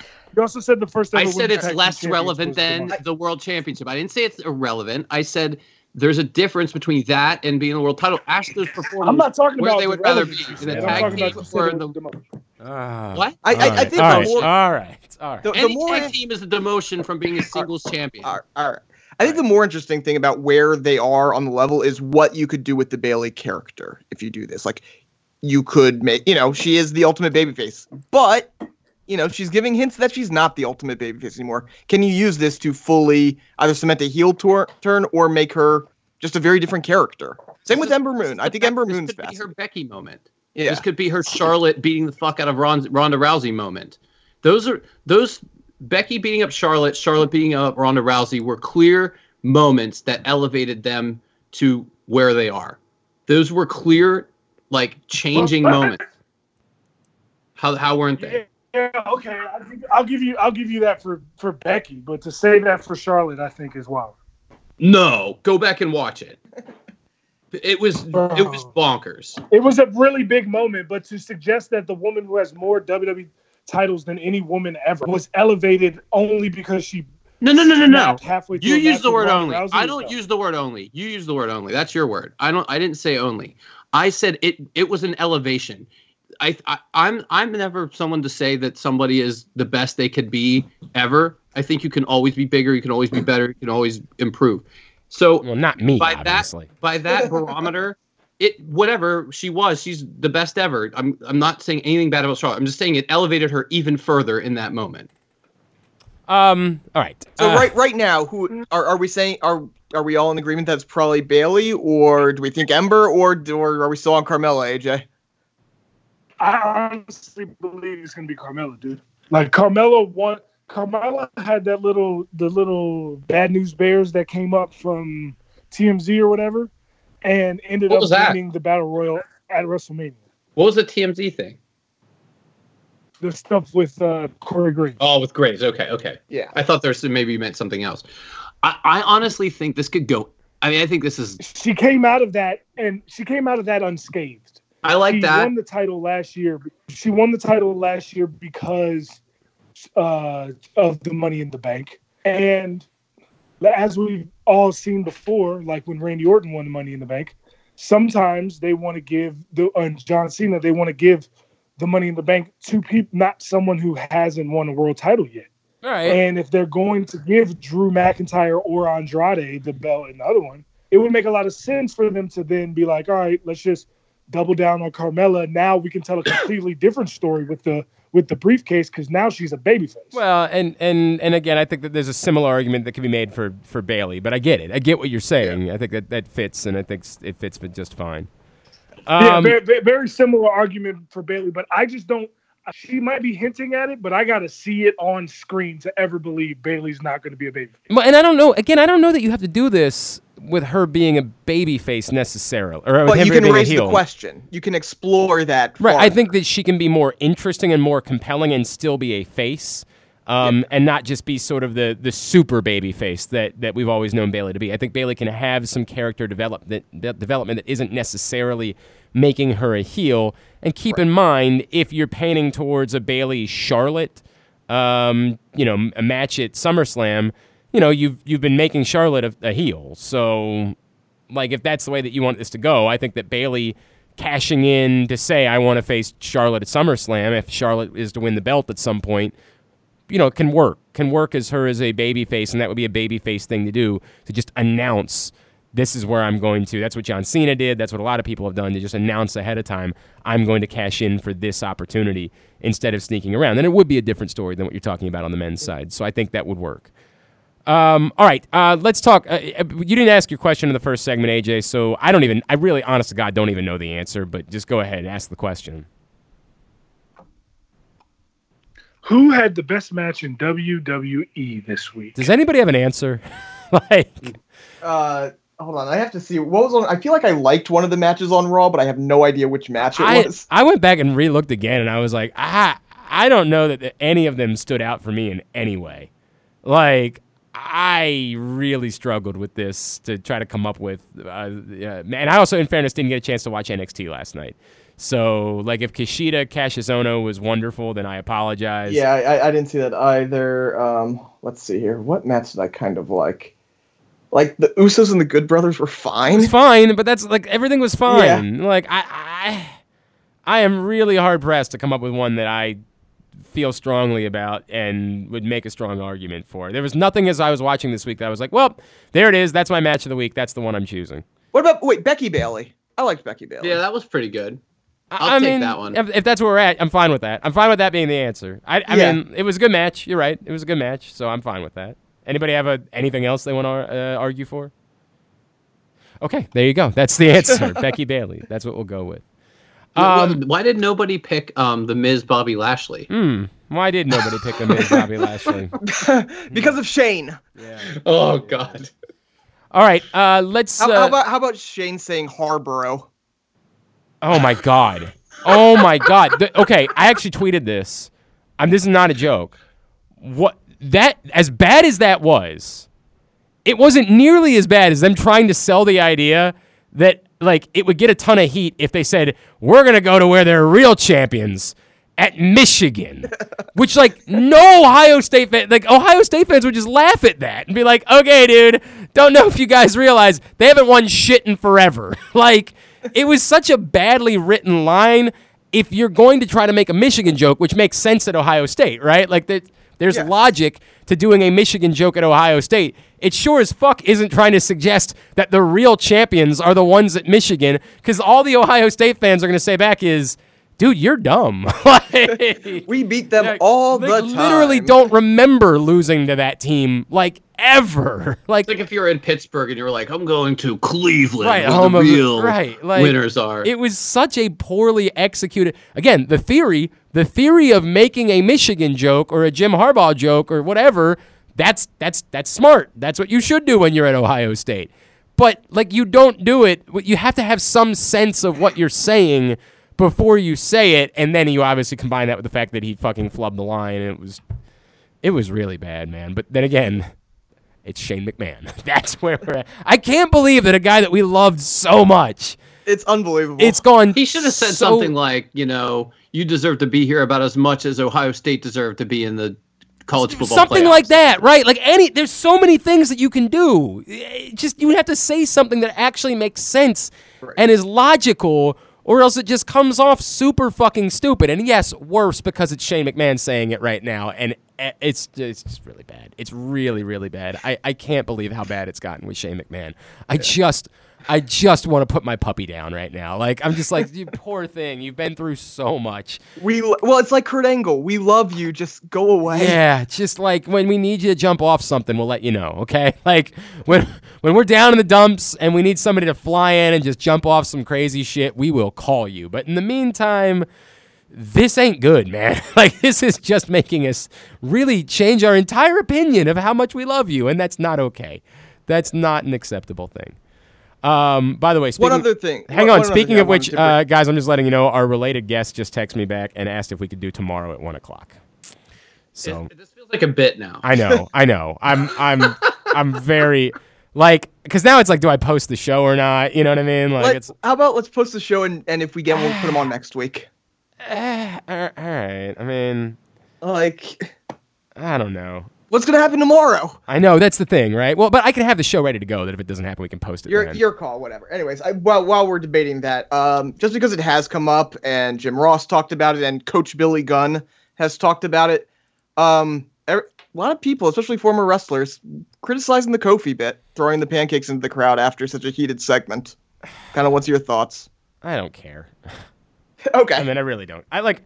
I, it's too it's too inside for me to be that worked up about it. Like it just is. It, it when I saw it, it did it didn't. I didn't think about it at all. You know what I mean? Yeah. Like that's what he does. So It, it was just interesting to hear, you know, like Jim Ross eh, over the top with mm-hmm. his com. You know, he doesn't Right. criticize WWE, and most of No, these guys fairness, don't criticize. he no, also- he, he actually criticizes them quite a bit.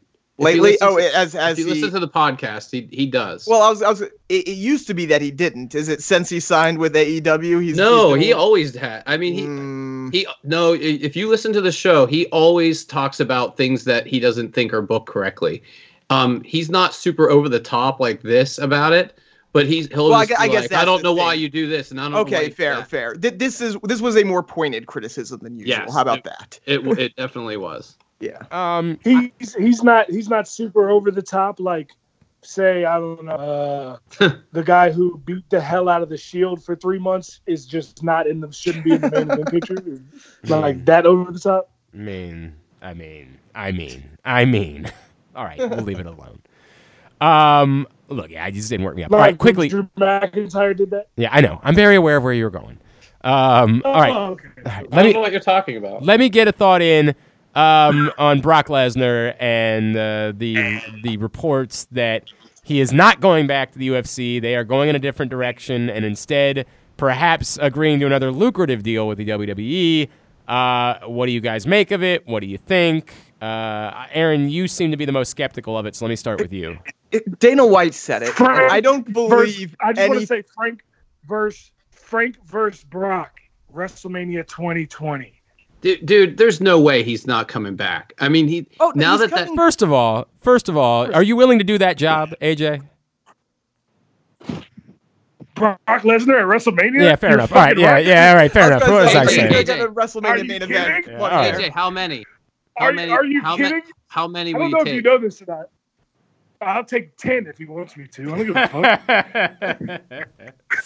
I'll take You'll, you'll have yeah, to fight back. yeah, that was a dumb. That was dumb. That was and dumb. ten F5. Yeah, you're right. Of course, Like, obviously you do that To me, like, here's the thing. Like, I'll do the job, but just like, remember I said this about Roman Reigns. Do you know that Brock Lesnar is also the only other person that beat Undertaker at WrestleMania? No, you're right. It worked yeah, out okay. I'm, do- I have no problem doing but that you're not going to get any offense in at all. Like you're just going to get your ass kicked in that scenario. see, to me, to Does me, the quick question? Does the check clear? I te- I believe it does. I think you're right about that. All right, yeah, I'm cool. right, it's right. it's all fake, bro. All right. Like I really to feel me, like this Brock Lesnar's a, is a, is at a different level of as a fighter from other people. So I, I won't talk shit. A lot of people in wrestling I don't think could beat my ass. So I'm gonna let a lot of people whose ass who who I don't think could beat my ass pin me. So I'm not really tripping.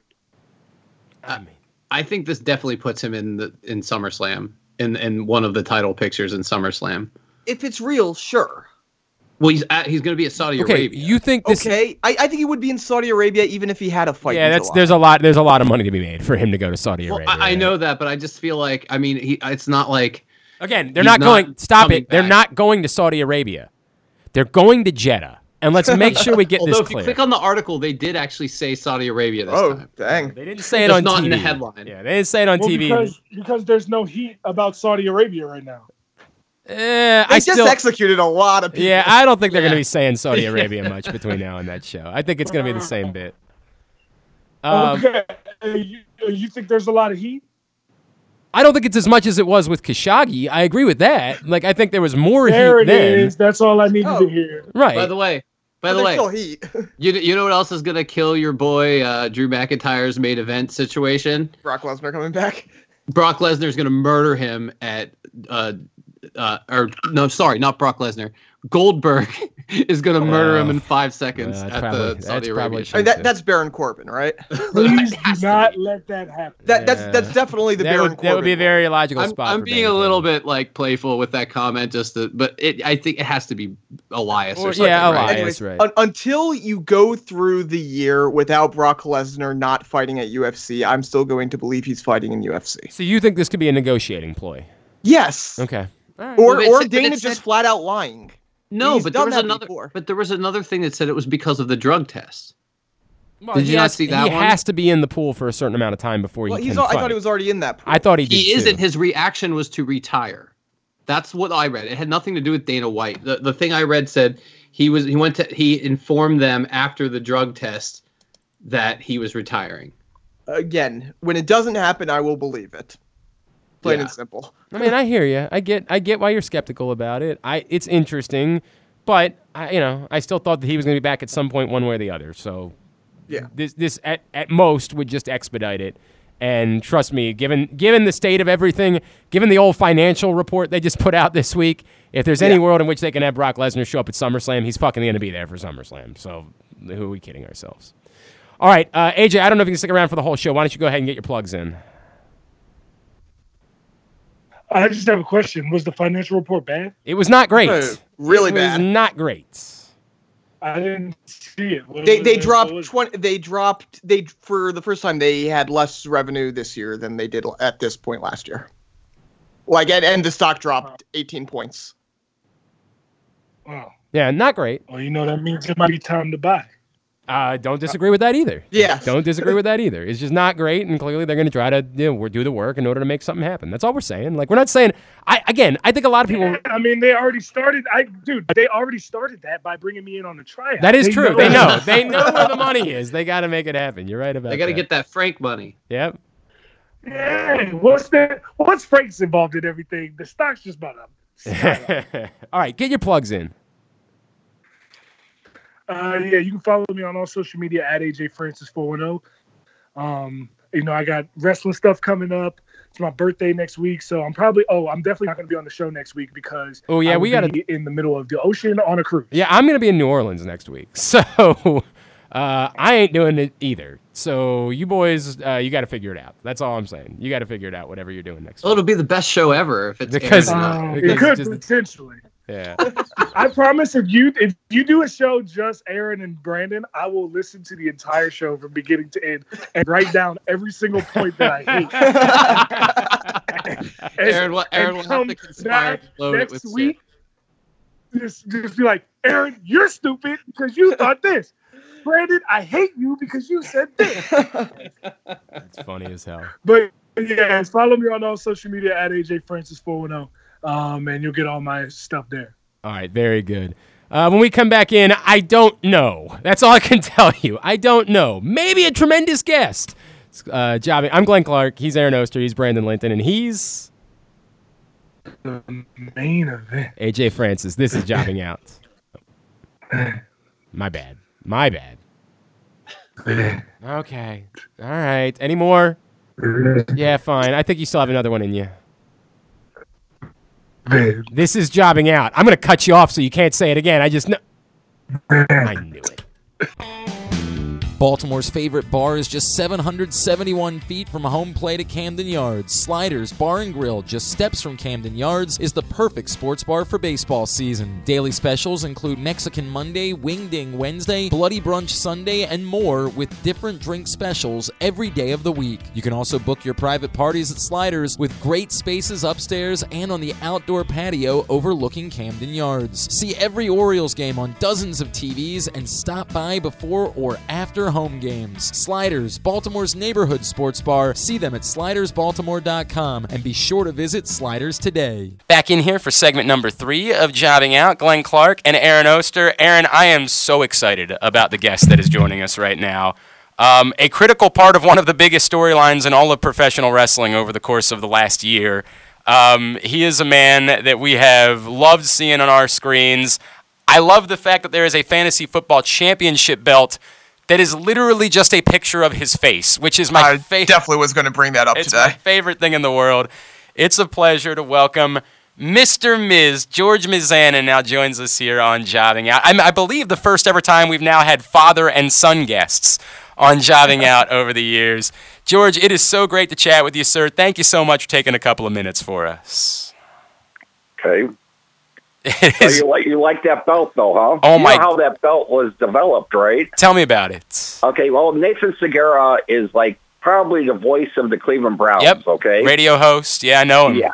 And he's like my um my son's best friend. He was best man in his wedding and his wedding, which Nathan just got married about a month and a half ago.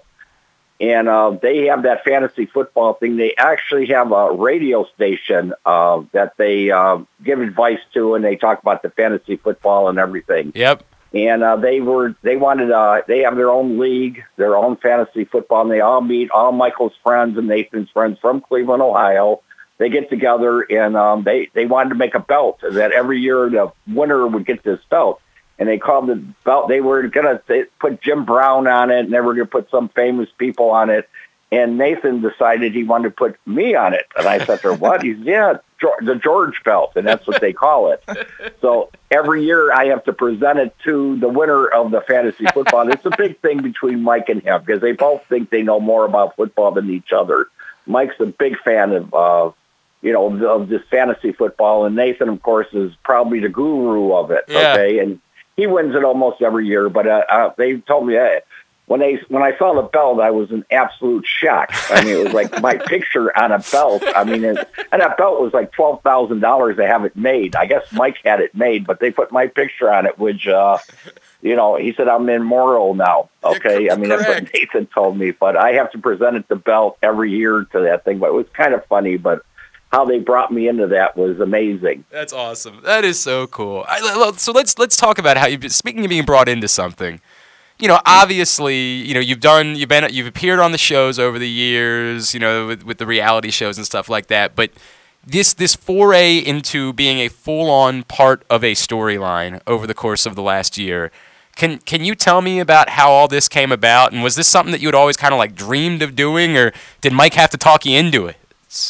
Well, absolutely not. I mean, I'm saying I wasn't talked into it. I was just brought into it. Mike didn't even tell me what was going on. He just said, "Dad, you're going to be part of the show." I said, "What?" He goes, "Yeah, we. I want to bring you into this." And, he, and then I saw the storyline on SmackDown, um, and it was about him and Shane, and uh, Shane's dad never compliments him, or said, so Shane left for ten years because of this. Okay, and Mike turned around and told me, he said, I'm the same way. I mean, I've done everything in the world for him. I mean, this kid had everything growing up. I was uh, basically a single parent. Okay, and um, I don't know. I mean, there's there's really nothing I need from him or anything, and I am proud of him. But I just I show I don't show that kind of feeling. I do things, you know what I'm saying? I'll do anything in the world for him, and I am proud of him, but I just don't say it, you know what I'm saying?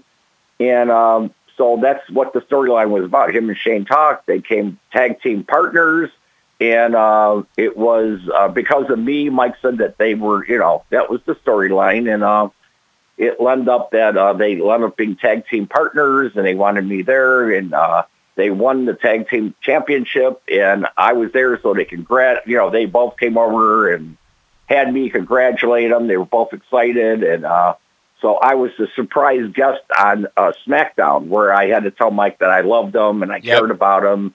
And the audience, everybody went crazy, and then uh, of course they lost the championship, and uh, Mike turned. Uh, oh, Shane turned on Mike and beat him up, and it pushed me into my seat, and. Uh, it was kind of uh, uh you know the way he turned on him and beat him up and everything. So that's what led up to WrestleMania. And uh, now I don't know what's going on, but I, I if you see Monday Night Raw, now they got that Bob Ash, uh, what's his Bob Ashley or whatever his name Oh, is, Bobby Lashley. Uh, Lashley, yeah. Bob Lashley. I mean, telling me I'm a fat potato head and a picture of me on the screen. I'm going, whoa, there's there's still going on with this thing, and the, the memes are unbelievable. I mean, there's 168 memes of me out there. So, I mean, I'm going out to places and people are actually recognizing me and saying, you know, holding their fists up and this and that. Great Oh. job, whatever. I'm going. I really didn't do anything. I mean, um, it, it's amazing what they could do with somebody in the ring at WrestleMania. And like Shane told me, I wasn't supposed to get in the ring, okay? But he said, whatever happens, just follow my lead. And he was calling me on the, uh, into the ring, and I thought, what's going on? I'm not supposed to get in the ring. And I got in the ring, and that's where he um, actually kneed me in the um, in the I broke a rib, and uh, I guess I gave him a black eye, and I guess uh, Michael had three staples put in his head that day. Okay, so it was. Um, there's a lot more to that WrestleMania, a lot more through. Uh, you know, like I said, WrestleMania is the main Super Bowl of wrestling, and it's saying for this all to happen, I'm saying it's like it's. You know, I finally I got recognized. Like I said at um, at Exodus. I mean, I said I wanted to go walk around like I've done every year they said I wasn't allowed. I said, what? I said, you're not allowed to walk through the, you know, through the thing. People are going to know who you are. They'll want selfies. I thought, no, Mike, I'm nobody. What the heck? And it happened. I mean, it was like, uh, I needed security and stuff like that. But, uh, you know, with the Michael's Miz and Mrs. going on right now, that's another thing that's uh, pretty big. I mean, it's like you, it makes you feel like a celebrity because when you're like even at Exodus, they're walking around cameras with me and they're thinking, "Who is this guy?" You know what I'm saying? I'm walking through there with the cameras. They they want me to look and you know for part of the show. But um, yeah, it's very it's a it's a journey. It's it's it's exciting. It's I never could expect something like this, and it's like. Uh, I don't even know if I like the publicity of it, but I mean, they, like I said, if I can help Mike out or help the show out, that's fine. But uh, I'm definitely not a movie star. I'm definitely not into this like I guess I'm supposed to. I mean, Mike keeps calls me every day, Dad, what do you think of this? What do you think would happen on TV? I go, I don't know if I like it or not. You know what I'm saying? They're kind of, I mean, a fat potato head. I mean, you know, that's, and then you put an ugly picture of me up on the screen. Monday Night Raw. I'm saying these pictures aren't good of me. You know what I'm saying? they couldn't be less flattering. I understand what you're saying. Wait, wait, wait. I, I want to go back to WrestleMania. So you, at no point did you rehearse that or, or plan that out at all? Um, it- I rehearsed some of it. Okay, like I said, I was he was supposed to, you know, beat Michael up and everything. That with the the thing that he hit Michael over the head with wasn't supposed to go into his head. He wasn't supposed to have stitches or staples in his head. That was in part of the show. And uh, when Mike was on that table, he was really hurt. Okay, and when I was, I rehearsed that I was supposed to stop him from jumping on him. Okay, from the top rope but I wasn't supposed to go into the ring, okay? I mean, but he called me out and he told me, just follow my lead, okay? They are very professional, Yeah. okay? The McMahons are just great people, very professional, know what they're doing. I mean, he kind of led me into the whole thing. I'm saying it, but uh, like I said, when he need me in the uh, thing. I mean, that was like a little bit harder than he expected. And it's like when he grabbed me by the face and threw me in my chair. Rehearsals was nothing. It was just a little push. Okay. And he told me, you smile or do anything wrong, I'm going to hurt you. Okay. So he put the fear of God in me. Okay. So, like I said, a lot of some of it was rehearsed. Most of it wasn't. Okay, you never know what's going to happen at WrestleMania. You don't know when you're going to get hurt. Like I said, when I was laying down there, he asked me, he says, "Are you hurt?" I go, "No," but I was. Okay. Wow. And then, and a lot of things happened that you don't even know. I mean, they didn't know where to take me. I mean, they came over and said, "What are you supposed to do?" I said, "How the hell? What the hell do I know? I, I don't know what I'm supposed to do."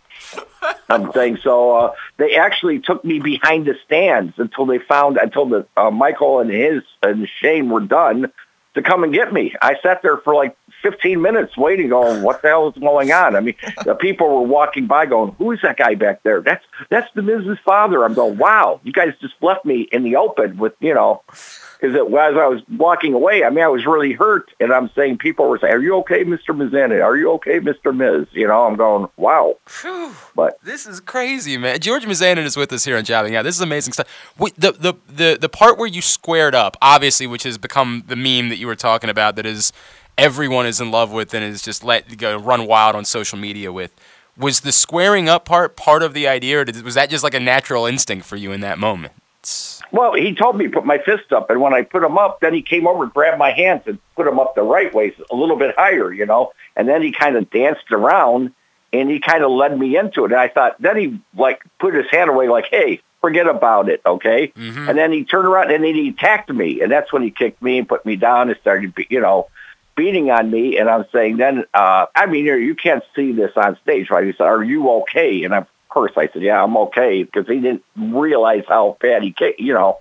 And then with Mike, I know Mike was bleeding. I know, uh, and I, they continued with the show. I mean, it was, um, I don't know. Vince McMahon came up to me and said it was his favorite part of the whole WrestleMania. It was really good. It was one of the greatest compliments I've ever gotten. and at Royal Rumble, he sat there and came up to me too and told me, I, you know, you did a great job, which I don't, like I said, I'm not an actor. I'm, I, I don't feel I did anything they lead you into everything. I mean, when you get up there on the sta- stage, I mean, Mike told me, he said, Dad, you're moving the microphone all over the place. Hold it with both hands, okay? Just little tiny things they tell you. Look me in the eyes. Don't look at the audience, or you'll get nervous and stuff.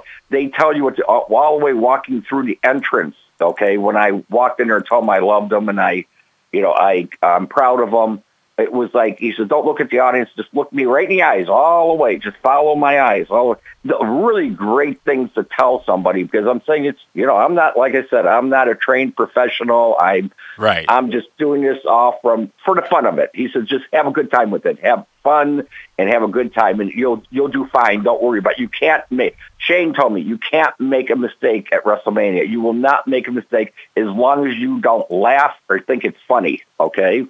I said, okay. And I didn't think it was funny. You will not feel that way when you're up there. I believe that. I believe that. Yeah. Yeah. With with how big this has gotten, has there been any talk of, of maybe bringing you in for a match, like teaming with Mike against Shane and, and you know probably not Vince, but someone else? Yeah, you know, everybody's telling me, oh, the next step is with Vince. The next step is with Vince, which I don't think will ever happen. I do not have a clue what they're planning on doing. I know with that, uh, this Wrestler Monday that he fought and everything, who's putting my picture on the thing, there's probably a lead on that too. Okay, I don't know what's going to happen next. And Michael, Mike really doesn't tell me what's going on. Miz doesn't tell me until it's ready to happen, and then it's rehearsals, and it's like, um, like I said, the big thing is that that Miz and Miss is supposed to be, um, you know, I'm very judgmental about things like this. I mean, I love the show, but when you're in something like that, you don't get inter. I, I get a lot of great comments back, but of course, people aren't going to uh, say, "Oh, I don't like it," and so they're always going to say something nice. You know what I mean? I like criticism. You know what I'm saying? I like to hear the bad parts about it so it can get better. You know what I'm saying? I, like I said, the first episode of Miz and Miss, I loved it. I thought it was the greatest thing in the world.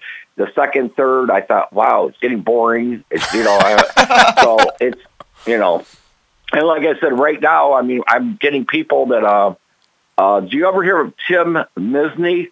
No, Tim He's all he's all over the TV, all over the radio. He's um, I'll make you pay. Do you ever hear that before? Okay, that sounds familiar. Yeah. Tim Misny. Well, he's gotten a hold of me, and he said he's a, a Mizanin, okay, and uh, he's our, like our cousin. This and that. They changed their name when they came in the uh, parents when they came in the United States, and uh, but he's another one. He's got his own like little reality show, and he's sending me clips, and I'm sending with Mike. But it's like a lot of interesting things happen when this stuff happens. But um, like I said, it's a whole different world. No doubt. right now. You know, George, at the heart of this, what makes it, I think, so cool to so many people, and, and, like I'm a dad, Aaron's dad, you know, like we, we both love our dads a great deal. At the heart of this is you get to hang out and do this with your son. And at a time where obviously, you know, he's now raising his own daughter and you get to see your granddaughter and things like I I feel like that's the, the, the basis of this and why this brings us all so much joy is because I can only imagine that I, even in the crazy moments where you're getting your ribs broken and stuff like that, the fact that you get to do this with your son, it's got to be really, really special to you. you know, it's it's been okay. It was Mike and me since he's been 14 years old. Mike and me, Mike and me. Everything was Mike and me. And it's like all of a sudden when he graduated, like I said, he was class president. He wanted to go to Miami of Ohio, which was like three hours drive from here.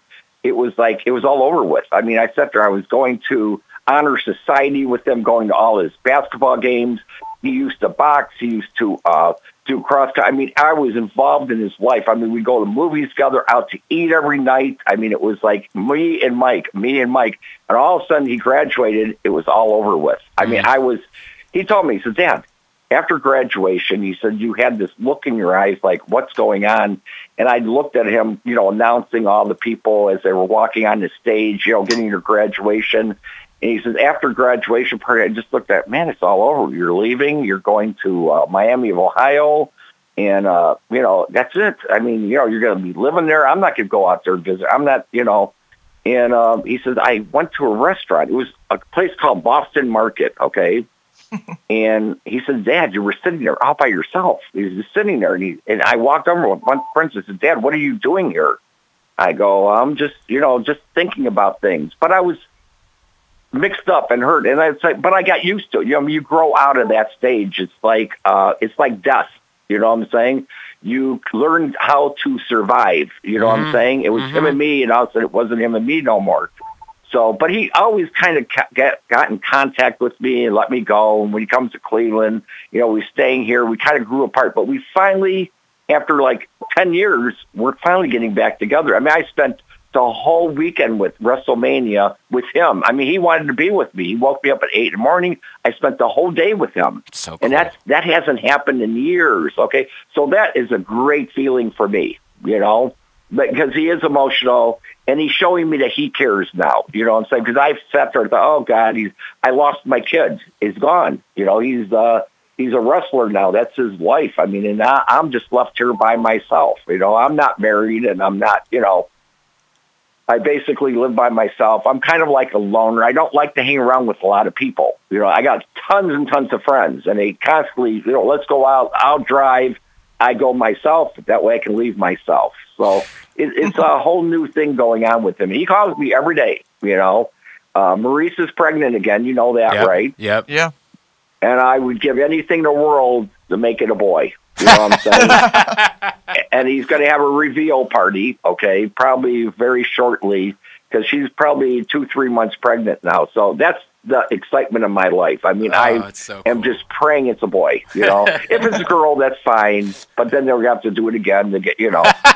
but a lot, lot of exciting things happen. I mean, like I said, I met uh, my one of my favorite people in the world was uh, uh, Rowdy Ronda Rousey. Yep. Okay, Mhm. and uh, I'm sitting here with Michael at WrestleMania. and She's walking by. I go, Mike, Mike, that's Rowdy. Ro-" He goes, yeah, I know her. He says, come here. He says, she came over. and Go, I want to meet the person that made him. Oh, yeah, my go, gosh. that's me. I go, and I, when she, when I hugged her, I said, uh, you know, we could make another one. And Mike got, whoa, Dad, what are you saying? You know, it's like, holy. So it was like kind of um, I don't know that that will be like I said. He said, "Dad, do you know who her husband is?" Yeah, he'll kill you. know, Yeah. yeah. So He'll it was you. funny. I was a joke, but I, I say things off Yep. color, and it's like sometimes they're funny, sometimes they're not. Oh, you know. that is awesome. That's amazing. no pun intended, by the way. That was awesome. Um, you know, you say as someone who who tends to, you know, you said you don't like the spotlight that much. You feel weird. You have, you know, Mike back in even before wrestling, saying to you, "I'm going to go on the real world. I'm going to be an entertainer." Like, how how what was your reaction when you first heard, you know, his ideas of what he wants to be? Well, first of all, like I said, with Mike in this, uh, he always, I sent him to a leadership program at Ohio State when he was in the 10th grade, okay? And when he came out of there, he told me, Dad, I could be president of the United States if I wanted to. And I thought, this kid's going crazy, man. I mean, did good in school, a lot of friends, captain of the basketball team, captain of the baseball team, really outstanding student. I'm saying that. But he came home. This changed his whole life, okay? I mean, he told me, he said, you know, you may fail and stuff, but I could do whatever I want in this life. You just got to keep going for it. And I've been impressed my whole life with him. I'm saying it's like when he went to Ohio State, I mean, uh, Miami of Ohio, he turned around and uh, told me he, I sent him to Cancun for spring break. Okay. And because I told him, I said, you're turning into a nerd. You're working too much. En- entertain, have a good time. So for Christmas, I got him a ticket for 10 days at Can- to Cancun. And a couple of his friends wanted to go, so I got them tickets. I have a buddy that owns a, a, a uh, he's a casino representative, but he got me travel plans for that at, at a really good price. So Michael went there, and then the real world picked up on him, and they wanted him to be on the real world, so he had to go through these stages. I never thought he'd make it. A hundred thousand people go out for it, and they only pick like uh, eight, ten people to go on this show with the real world and the road rules. Well, Mike got picked, and I sat there. He said he's dropping out of college. I was so depressed. I thought, wow, here's all these dreams of this and that. He went on there, and from there, of course, then he wanted to go into wrestling, and uh, he was on that Are You Tough Enough? Yep. And he came in second place on that. That's how he got his million dollar contract with WWE. And um, from there, like I said, on that Are You Tough Enough? That was the surprise of my life because never in a million years I didn't think he was all that tough. And the, the, no, the competition he had. if Yeah, sure. No, Yeah. These guys was- are uh, jacked. Yeah, right? Yeah, I mean, for for him to be, I mean, every time I looked at TV on uh, when they were eliminating people, I thought, oh, they're going to eliminate him. They're going to eliminate, and they was down to two people, and I go, what? Uh, Daniel Puder and him, Yep. and Daniel Puder was an MMA fighter, this and that. I go, he is going to kill Michael, which he ended up doing, you know. But it was like, I mean, for him to last that long, uh, what an accomplishment. I mean, it's like, you know, but he's, um, like I said, he, he's definitely a great speaker, and lately, I mean, I've never really thought he was the greatest wrestler, but lately he's shining. Okay, No I doubt. think he's really shining now. Which, like I said, I'm very critical of him. Like he gets mad at me all the time because he always asks me, "Who's your favorite wrestler?" And I, yeah, I you know who I think is the favorite. I mean, the uh, Michael Jordan of wrestling is who? John Cena? Oh hell no! Okay, who is it? Dolph Ziggler? Oh hell no! God, I mean, I think Mike's better in both of those two. I'm saying, but uh, The Rock. Oh, okay, sure. All right, fine. Yeah, okay. Okay, yeah. The Rock, absolutely. I'm with you. Yeah. I mean, he's like the Michael Jordan. I mean, nobody that enjoys wrestling or has that look about him and that, that inner. I mean, the speaking skills that guy's got. I mean, he can It's- take anybody and destroy you just with his mouth. All true. You know? All true. All and true. Michael doesn't like me talking about that. Okay, Michael hates me. You know, he always says, "Who's your favorite wrestler?" I'm supposed to say him, and he is second. Okay, but uh, you know, The Rock. I mean, I actually met The Rock. Uh, Michael wrestled John Cena and beat him at WrestleMania. Yep. The Rock was the referee, and Michael got hurt very bad. He Yeah. had a bad concussion, and when we went to the hospital, um, a lady came up to me and she said that, um, you know, your son's going to be okay. And this, and that. She's very, very nice, very nice lady. Okay. And I said, thank you. I said, I appreciate that because he'll be okay. My son was a wrestler too. And I go, oh, okay. I said, Okay, and I'm walking away. She goes, yeah, he refereed your fight. I go, uh, no, The Rock did. She goes, Dwayne. She said, Dwayne Johnson. Dwayne's my son. I go, what? So she turned around. I said, is he here? She goes, yeah. I said, Dwayne. And he comes walking from the back room, comes up, yes, mom. And I go, oh my God, I just, I take a picture and stuff like, Michael got all mad at me because I was taking pictures while he was in the, the hospital, you know, in the room being checked out. Okay. But, uh, I mean, he came out there with that smile and everything. He's just everything he's supposed to be. He's enjoying life. He's enjoying So what he's cool. doing. That's what it's all about. I tell Mike all the time, enjoy this. This is your moment. Have a good time with it, you know, and, you know, and he, I guess he is. I mean, he, he told me a while back he'd do this for free.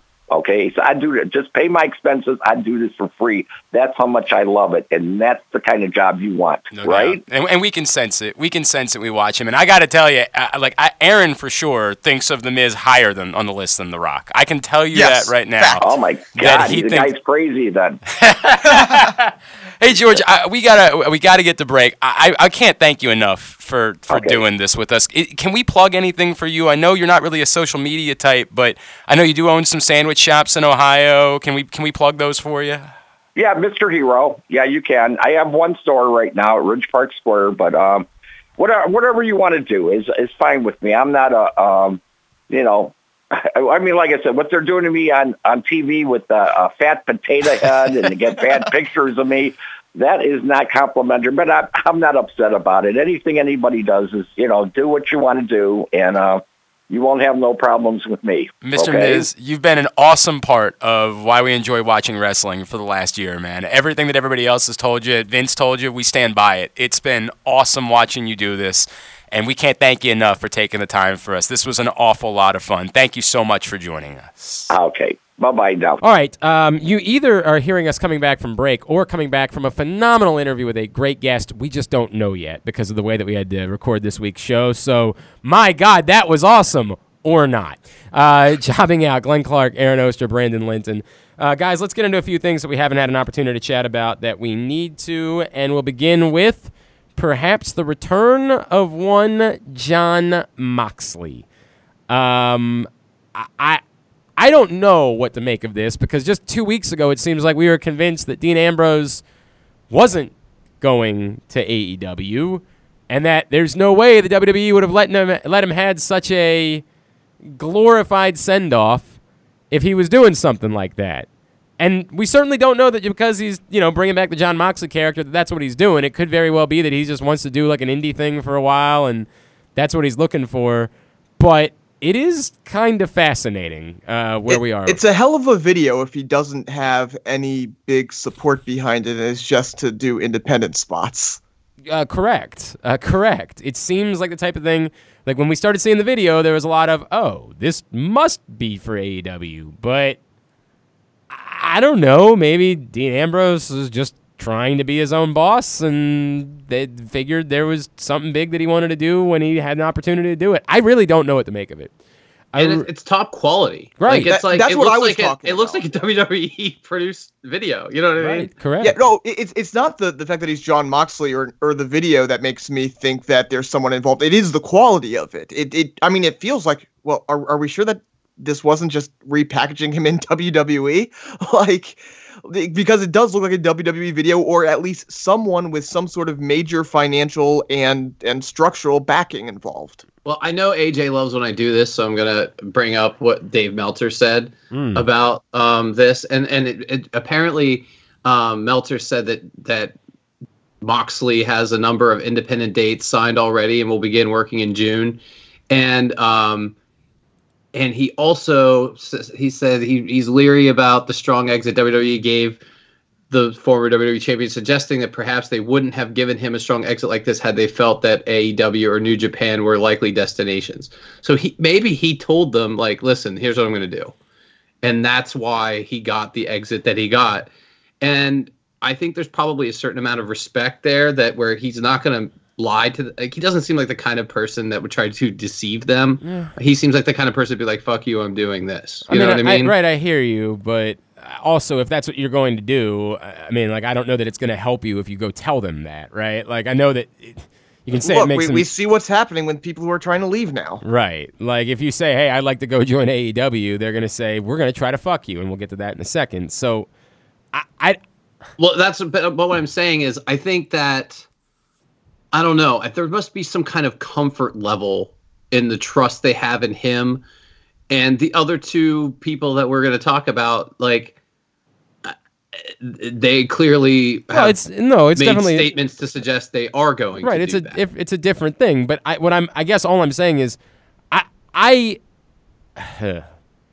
If I'm Dean Ambrose, and ultimately my plan is I want to go to AEW, I don't know also that I would just walk in and, and announce that to anybody, right? Like, I don't want to make things awkward for my wife necessarily. I don't want to, you know, like, there's a lot of stuff in there. So when you say, like, you don't want to, you know, you want to try to be honest and you don't want to be deceitful and all those things, I, But would it maybe be worse for his wife if he lied and did it, and she's still there? well, I don't know that you have to lie either. You know what I mean? Like, I think you can say, hey, I'm not really sure what I'm doing. Um, I just need some time off and I need to make a decision then. I think there's gray area there that you don't have to come right out and say something. But I think this statement from, and again, it could be true, not true, made up, whatever. But what Meltzer's sort of suggesting here is that they felt comfortable that he wasn't doing that, I which mean- would lead me to believe that he said he wasn't No, doing. I mean, maybe I don't. I don't. I don't want to read too much into that. And the other thing I would also say is that like guys often, you know, have to reserve the right to change their mind because sometimes you realize like you got to make some money too. Or or Um, AEW came over the top, like they were offering something, and they were like, "Oh wait, we're just gonna throw stupid money at you." Right. Okay, yeah, now I'll do it. Let me throw something else in, into this.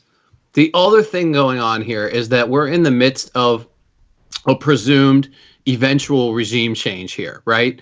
Where we're, we're sort of going from the old Vince McMahon ways a little bit toward the Triple H, what he's going to do ways. When?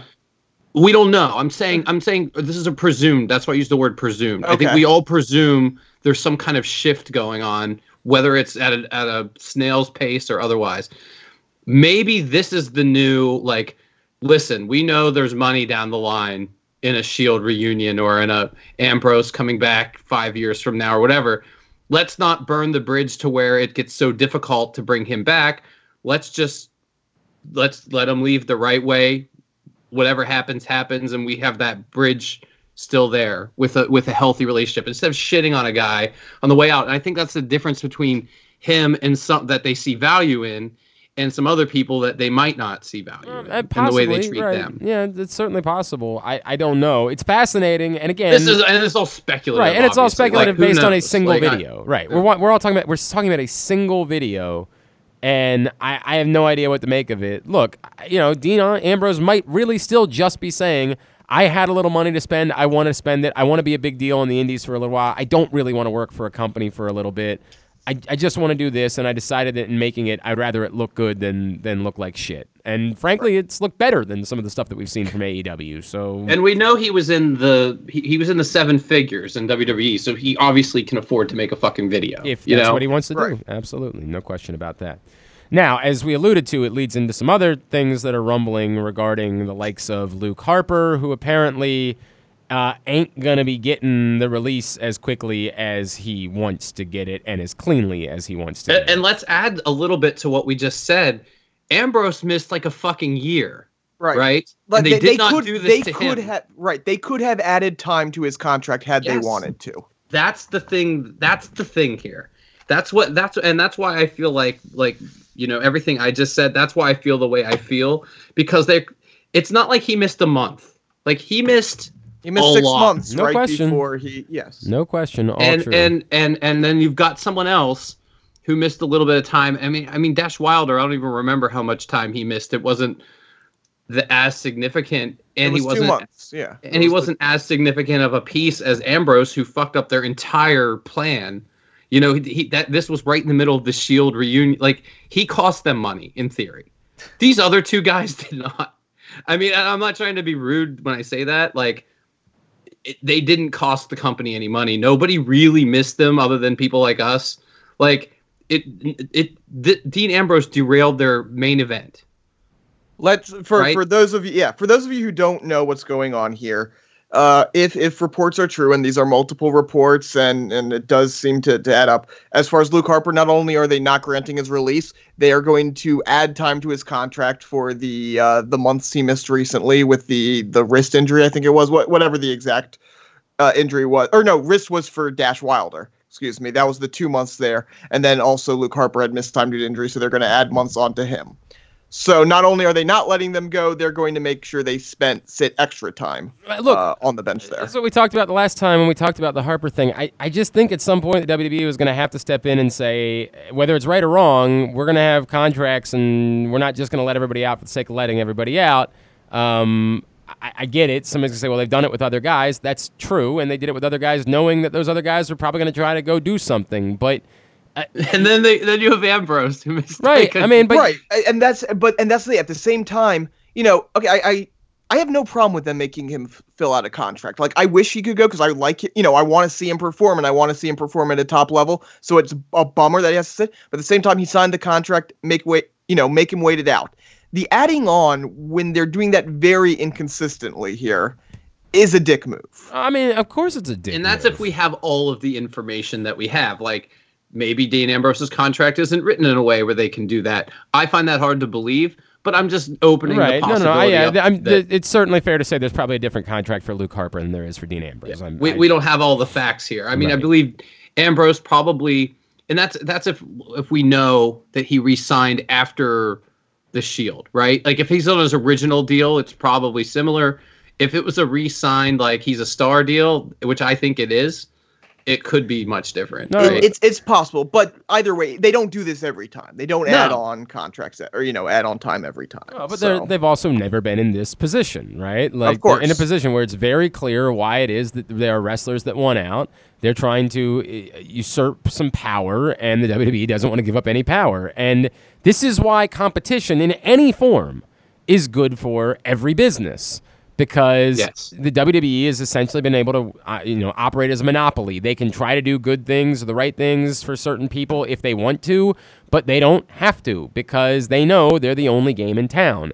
It's why I, I'm livid. There's only one internet provider in the cornfield that I live in, right? Because they know they can do completely uh, crappy things. And at some point, I had to just say, I'm pulling the plug altogether, and I will live off having, you know, uh, my phone be my internet or whatever. Because I just, you know, like I, I have no choice in these situations. A monopoly is not good for anyone except for the company that's the monopoly. That's the only people that it's good for. So it's good to have whatever level of competition for wrestlers to be able to go back and say, you don't just get to do whatever you want to do because you say you're the WWE and you're Vince McMahon. It's not going to work that way any longer. That's a good thing for these people, and it's a good thing for the industry as a whole. But there are still contracts and there are still like there's legal language that exists and it's a it's a really fine line if you walk in and tell me that you want to go or that you know we all know you're going to go try to com- work for a company that's uh, going to compete against me in whatever fashion it is again even if it's not direct competition but for at least a percentage of the pie i'm not inclined to try to do you any favors in that process even if I'm not using you the way that I should be. It's a it's a tough road because if I do that, and again I said this the first time we had this conversation, then there's going to be 60 other performers that are going to think to themselves, maybe I should try to do the same thing. Maybe I should go about my business the exact same way. And all of a sudden, what the fuck was the point of me signing anyone to a contract to begin with? So well, because they have the control. That's why. but that's the point. But right? if, but if you just give up that control, if you just you know, well, say- they can selectively give up. Uh, it's and this is what I've been saying for months when we talk about this. They decide what they want to do when they want to do it, and I think that's all that matters to them. There is no precedent setting because they hold all the power. So like they can, someone could kick and scream and say you did this for this other guy, and they can say tough shit. I mean, I can tell you for a fact in the company I work for that happens all the Right, time. but- Nobody is treated equally. That's that's that. While there's an amount of truth to that, there are you know everybody's going to have their own recourses, right? If you screw me, then why am I inclined to do any work for you? Like if I just had, if you were going to sit back and pay me, and I can just do shitty work, and that's the way it is, and everybody knows my reality, and my prospective alternative employers know why it is that I'm doing certain things. Then I might just go do shitty work if you're going to hold me to this thing. If that's what this is all about, is you're forcing me to fill out this contract, well, then I'm going to do shitty work for you. And how does that help you? Like, what? How does it help him? I mean, that's the thing. Then you develop your own reputation for being difficult and Right, but what I just said was that But but he's he's saying he's making it very clear. Right. The only reason I'm doing shitty work is because my company is dicking Right. me If, around. if Luke here. Harper says to AEW, a prospective employer, look, you're going to see me do shitty work. It's not because I'm a shitty worker. You know that. You know why it is that I'm doing shitty work. Well, then, yeah, it's you know, it's, it's certainly not something that you want to do, but you just might do it to say it's fucked what you're doing to me. It's Well, plus no one will see it because he'll, they'll just put him on house shows and dark matches, and it, it won't matter. You know, probably, I- or I- if that. I mean, they might not even give him that much. Right. They But- might he might not do anything. He might just sit at his house and collect a paycheck. What I think will be really interesting to see going forward, and I think Aaron might have touched on this a month or so ago, like who is going to eventually challenge this? Somebody will. Like somebody eventually is going to challenge this adding shit onto my contract thing. Um, and that's where I think maybe precedent could come into play, where they could, in, in a legal sense, they could point out, hey, they don't do Tye, this to Tye every- Dillinger didn't have to sit out. He was instantly gr- given a release and not had his contract. Well, I think no. I think le- less likely that, more likely Dean Ambrose didn't have three months added to his Yeah, contract. I mean, but again, but, he but missed Dillinger, nine Dillinger months. is just as you know. Dillinger had an injury too. They could have tacked on and not given him his release. Yeah, I- Right. and again, I it, the problem is we don't know what the contracts say, and that's the t- if, if it's Right. if Right. it is that black and white that everybody has the exact same contract and you're doing it, then yeah, that would make it mm, easier for somebody to fight it. But we just don't But- know if that's the case. But of course, to fight it, you have to have time, and, and usually Money. this is you, you have to have time and money, and usually you know if you just sit out, you're only waiting six to nine months anyways. Right. You may not get your you know the thing heard by then anyways. So who's gonna fight it? all right, I just think as the mo- as the weeks go- and months go on, and we get closer to AEW being a more real reality, it'll be interesting to see if more of these contract situations come up and how they handle them, and if anyone like, I guess you know, let's just just we know a little bit more about Dolph Ziggler's situation, but like let's assume that he's in the similar situation. Someone like that, if they did that to him, would be in a more of a position to fight it than maybe like a Luke Harper or a prob- Dash Wilder prob- type. Probably the case. Um, again, we'll we'll have to see. I just think it'll be interesting just if anyone ever challenges Right. this All right. and to see what happens. All right, we got to wrap up for this final segment. Is there anything else quickly within like 20 seconds we can knock out that we have to talk about? Uh, Dean Malenko is gone as an agent, which I think could actually have some effect, but we'll see. It's, it's you know one of those behind the scene things, but he's been there a long, long Yeah, time and has been responsible for a lot of the great tag matches. No doubt. I, I got a big one that could affect things for the rest of the year for sure, and that's Brock Lesnar retiring from MMA. Well, we talked a little bit about that. Supposedly. Yeah, we talked a little about that in segment number two, obviously. But um, yeah. All right, uh, let's get some plugs in real quick. Um, give me, uh, uh, uh, Brandon, I'll start with you. Uh, at Brandon Linton on Twitter. What's coming up at Rams Head Live? I'm going to keep plugging the Wallflowers. Yep. August 23rd, Glenn and I will be there. If you want Yes. to come hang out and have a couple of beers, that'll be a good time. Um, check out the rest of our schedule at ramsheadlive.com. And then Aaron. Uh, I am on Twitter at the Aoster. We are on Twitter at Jobbing Out Show. You can email us at jobbingoutshow at gmail.com, and that's all I'll plug for now. All right, very good. At Glenn Clark Radio, glennclarkradio.com. Thanks or no thanks to the guests that may or may not have joined us today. For uh, Aaron Oster, for Brandon Linton, and for the main event, vent, vent, vent, vent, vent, vent, vent, vent, vent, vent, AJ Francis. I'm Glenn Clark. This has been Jobbing Out.